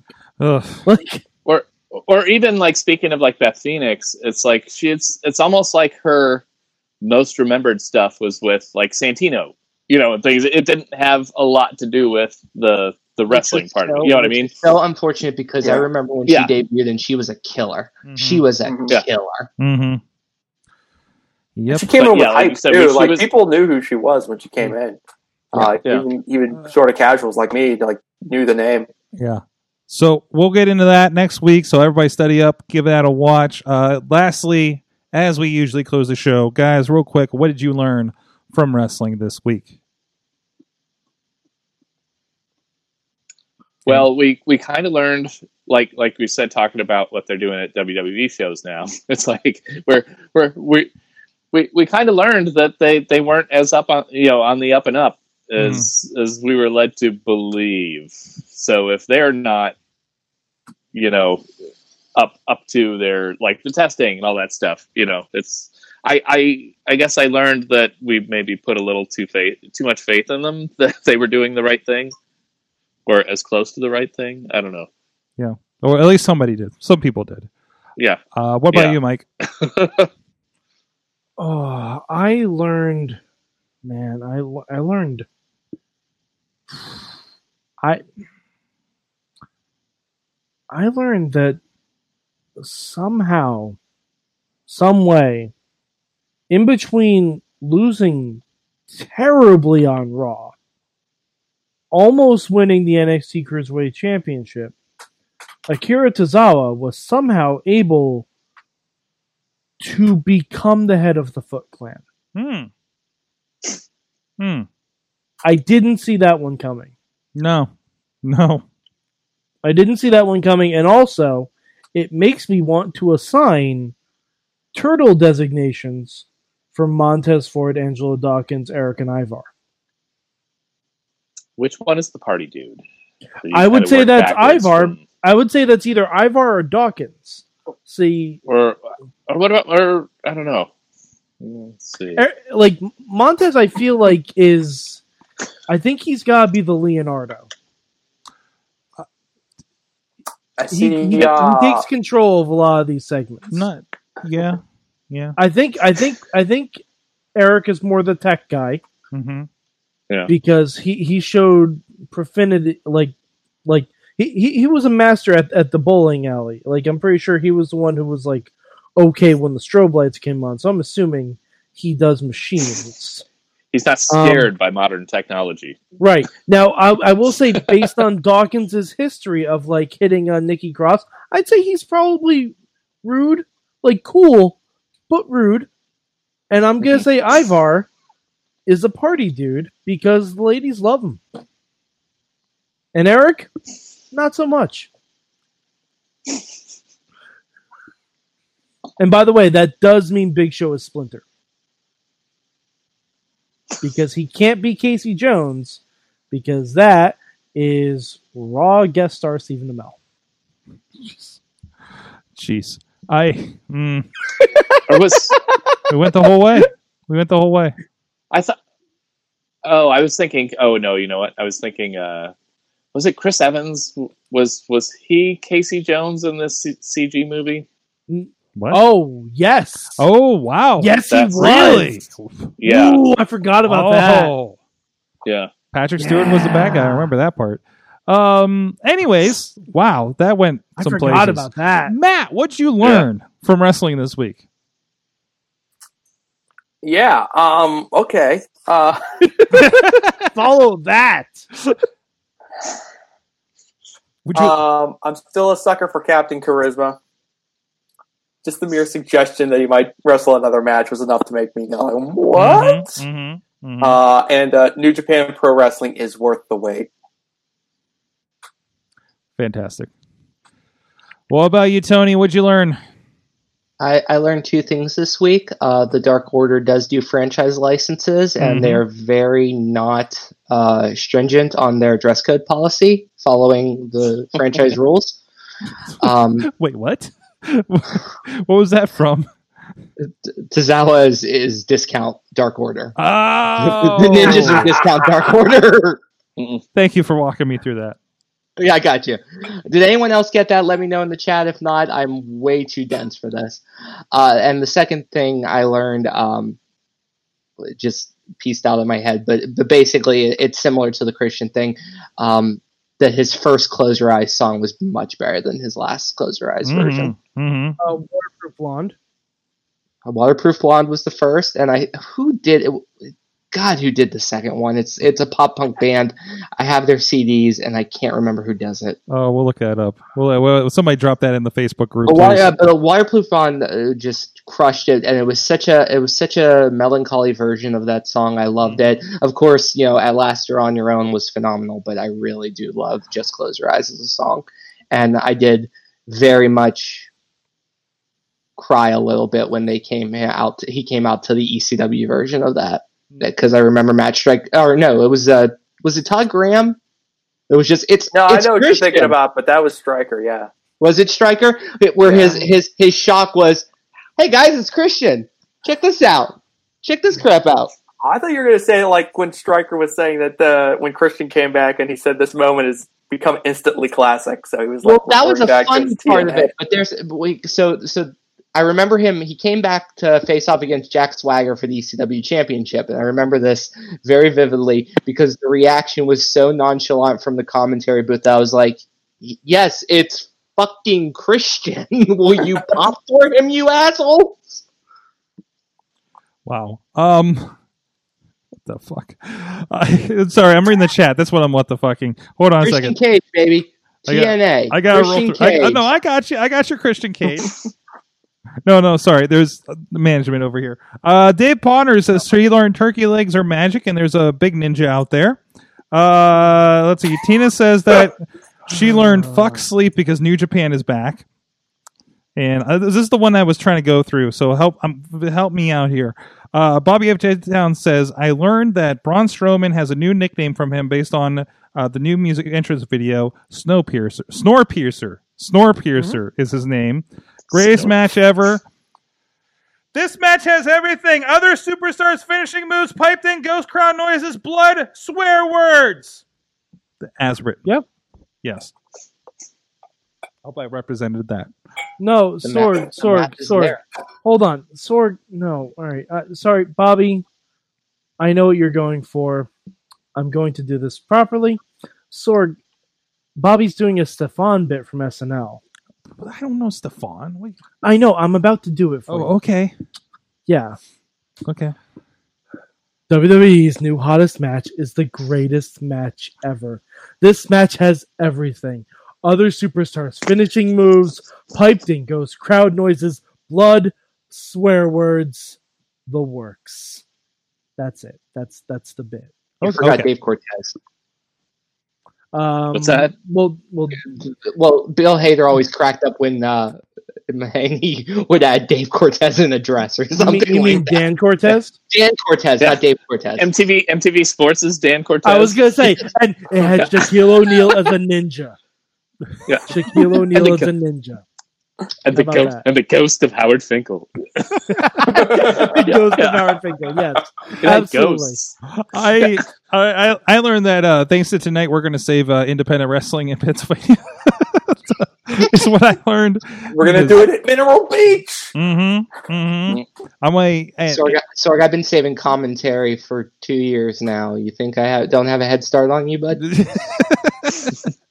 Come to me, man. I got you. guys a lot of stuff speaking of that uh first i want to give a shout out uh to go follow our friends the uh main event duke davis gannon jones jr follow any of their accounts they have a new shirt out uh supporting a great charity uh, so please um, uh, go check them out and pre-order that shirt and also our friend uh, the Rev Ron Hunt. He's got links on all of his social media, media accounts or over on his Pro Wrestling Tees page.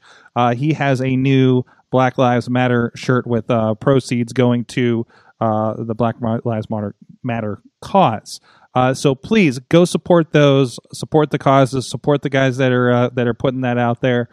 So I want to give those shout outs for that. Also, um, I meant to mention this earlier when we were talking about the, the training sessions, but check out on Prospect Pro Wrestling um, the bracketology with Tony, with Doc, talking about the the the the the matches coming up, the the oddball teams coming up, uh, including the first promos of all those teams meeting each other.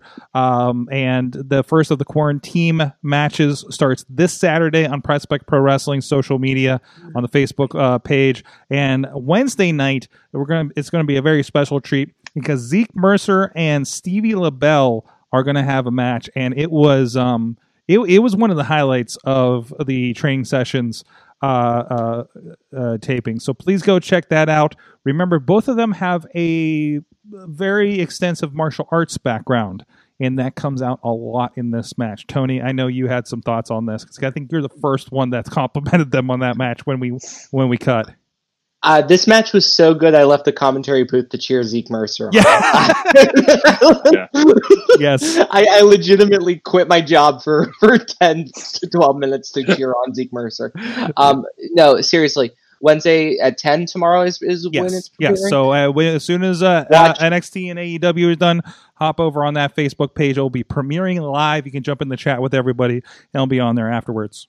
And watch this match is phenomenal. And uh, just a quick shout out to Stevie LaBelle and Zeke Mercer. Mhm. um because uh, sorry this is sort of shoot a little bit. Mhm. right? Zeke Mercer is so goddamn talented people. If you're not watching his damn matches you're a fucking idiot. This kid is so damn good. 2PW's roster RWA's roster. Pittsburgh Independent Wrestling is in such a good place right now. If you are not paying attention you are an idiot. Okay talk crap on me on my on my Kincaid Facebook profile as much as you want. You guys are dumb. Check these people out because they're so good and they're the future of wrestling, and you really should be watching them. Forget Raw, forget SmackDown, forget NXT, even forget AEW. Wrestling is going to be saved by the independents, not from the television shows. There you go. Plus, plus with the two PW shows, it's like what? That's only as far as in two PW. That, that was only Zeke's like third or fourth match with two PW, right? third. and then and then we and then we never and then we never see Stevie like well he's he's had more like tag stuff with Yep. the Hossman right Yep. so it's like so it's a pretty good showcase for you know Stevie who's been around for a while in 2PW and then Zeke who's pretty much new to the scene as far as we're concerned I, yeah I, I so hope. I hope. so it's a good showcase for the two of them and I hope people react to this match because I think this is a match that needs to happen again. Uh, the sequel needs Mhm. to happen in front of an audience when that's allowed to happen for 2PW. So Mhm. I I'll, build, that- I'll build a ring. I'll build a ring in my backyard to see this match again.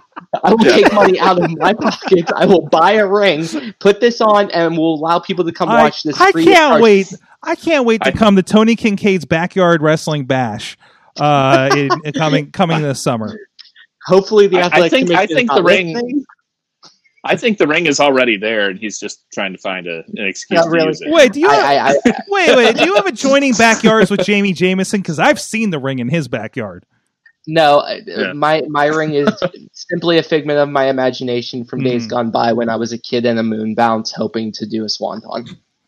And then yep, and, and that's why he became an announcer. Ladies and gentlemen, thank you so much, Tony Kincaid. Where can people, other than your voiceover on 2PW and the Renegade Wrestling Alliance, where can people find you online to see what's up?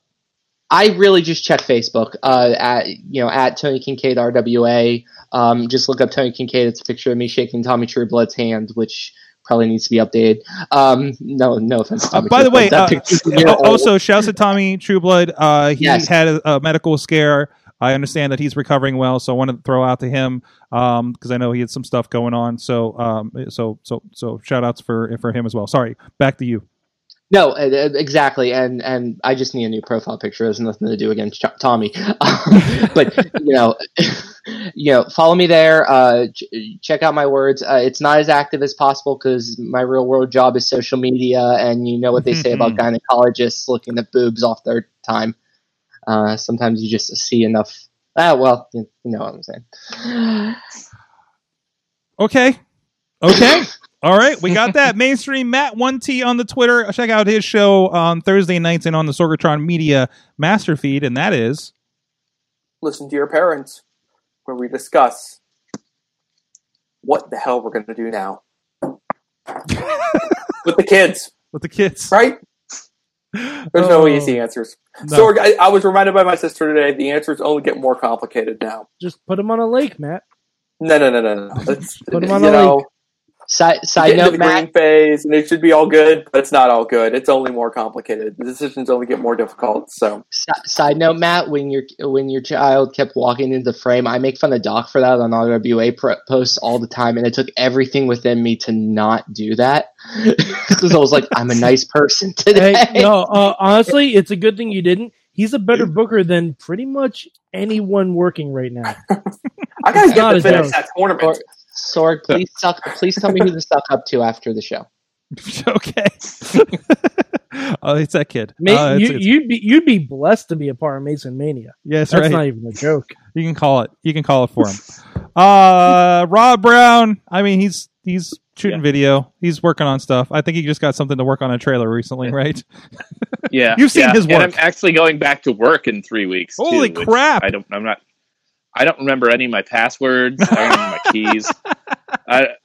I don't know. I got to buy clothes. I got probably find. Probably, I probably got to buy shoes. I can't find any of my work I, stuff. uh, Rob works at a movie. hey, Rob works at a movie theater, and you can understand how crazy that might be right now. Oh yeah, boy, How is that working? Uh, Didn't they move I'm- all the? They moved all the movies back. Like even that one that was supposed to be on. Yeah, because yeah, because Tenet was what they were holding out for. That was supposed to come out oh, on the seventeenth of July, so Yeah. we were going to open on the third.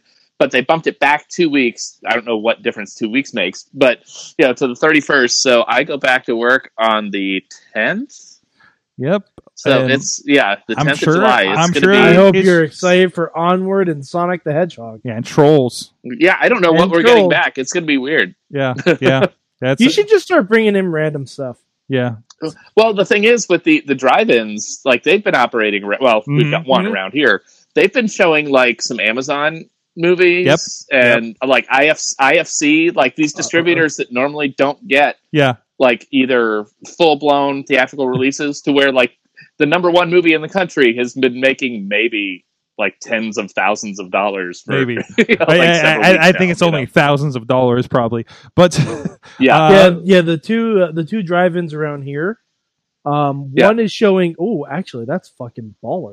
One is showing Clue and Ferris Bueller's Day Off as a double feature. Uh, the one up here had, had Yeah. one, one of the screens because we have a four screen uh, drive-in theater up by the airport. Fancy and, and sport. one of the also. screens was uh, Jurassic Park and Jaws. I almost went this weekend. nice. Yeah. Uh, Uh, the Like- other one, like the other that- one by us is showing Muppet Movie and Dark Crystal. also great. Also great. Yeah. Uh, Why not Muppet Movie and Muppets Take Manhattan? Just do the double feature. Or the Great Muppet Caper, Muppets and Sp- you know the, uh, everything. The whole Muppet oeuvre. oeuvre. Right. all Jim Hen- just, just give Jim Henson all the love. Jim Henson Muppet is one of the reasons It's the I'm here Muppet today. verse. Yeah. You're talking about the Muppet verse. Yeah. Uh, Mad Mike Yeah. four eight eight three on the, Muppet Twitters. Cinematic Universe. Uh, yes. Also, um, I mentioned this last night. I'll mention it again for a little bit. Go to theplaguenerdalogs.com. Mhm. It's done by Marc Bernardin from uh, Fat Man Beyond.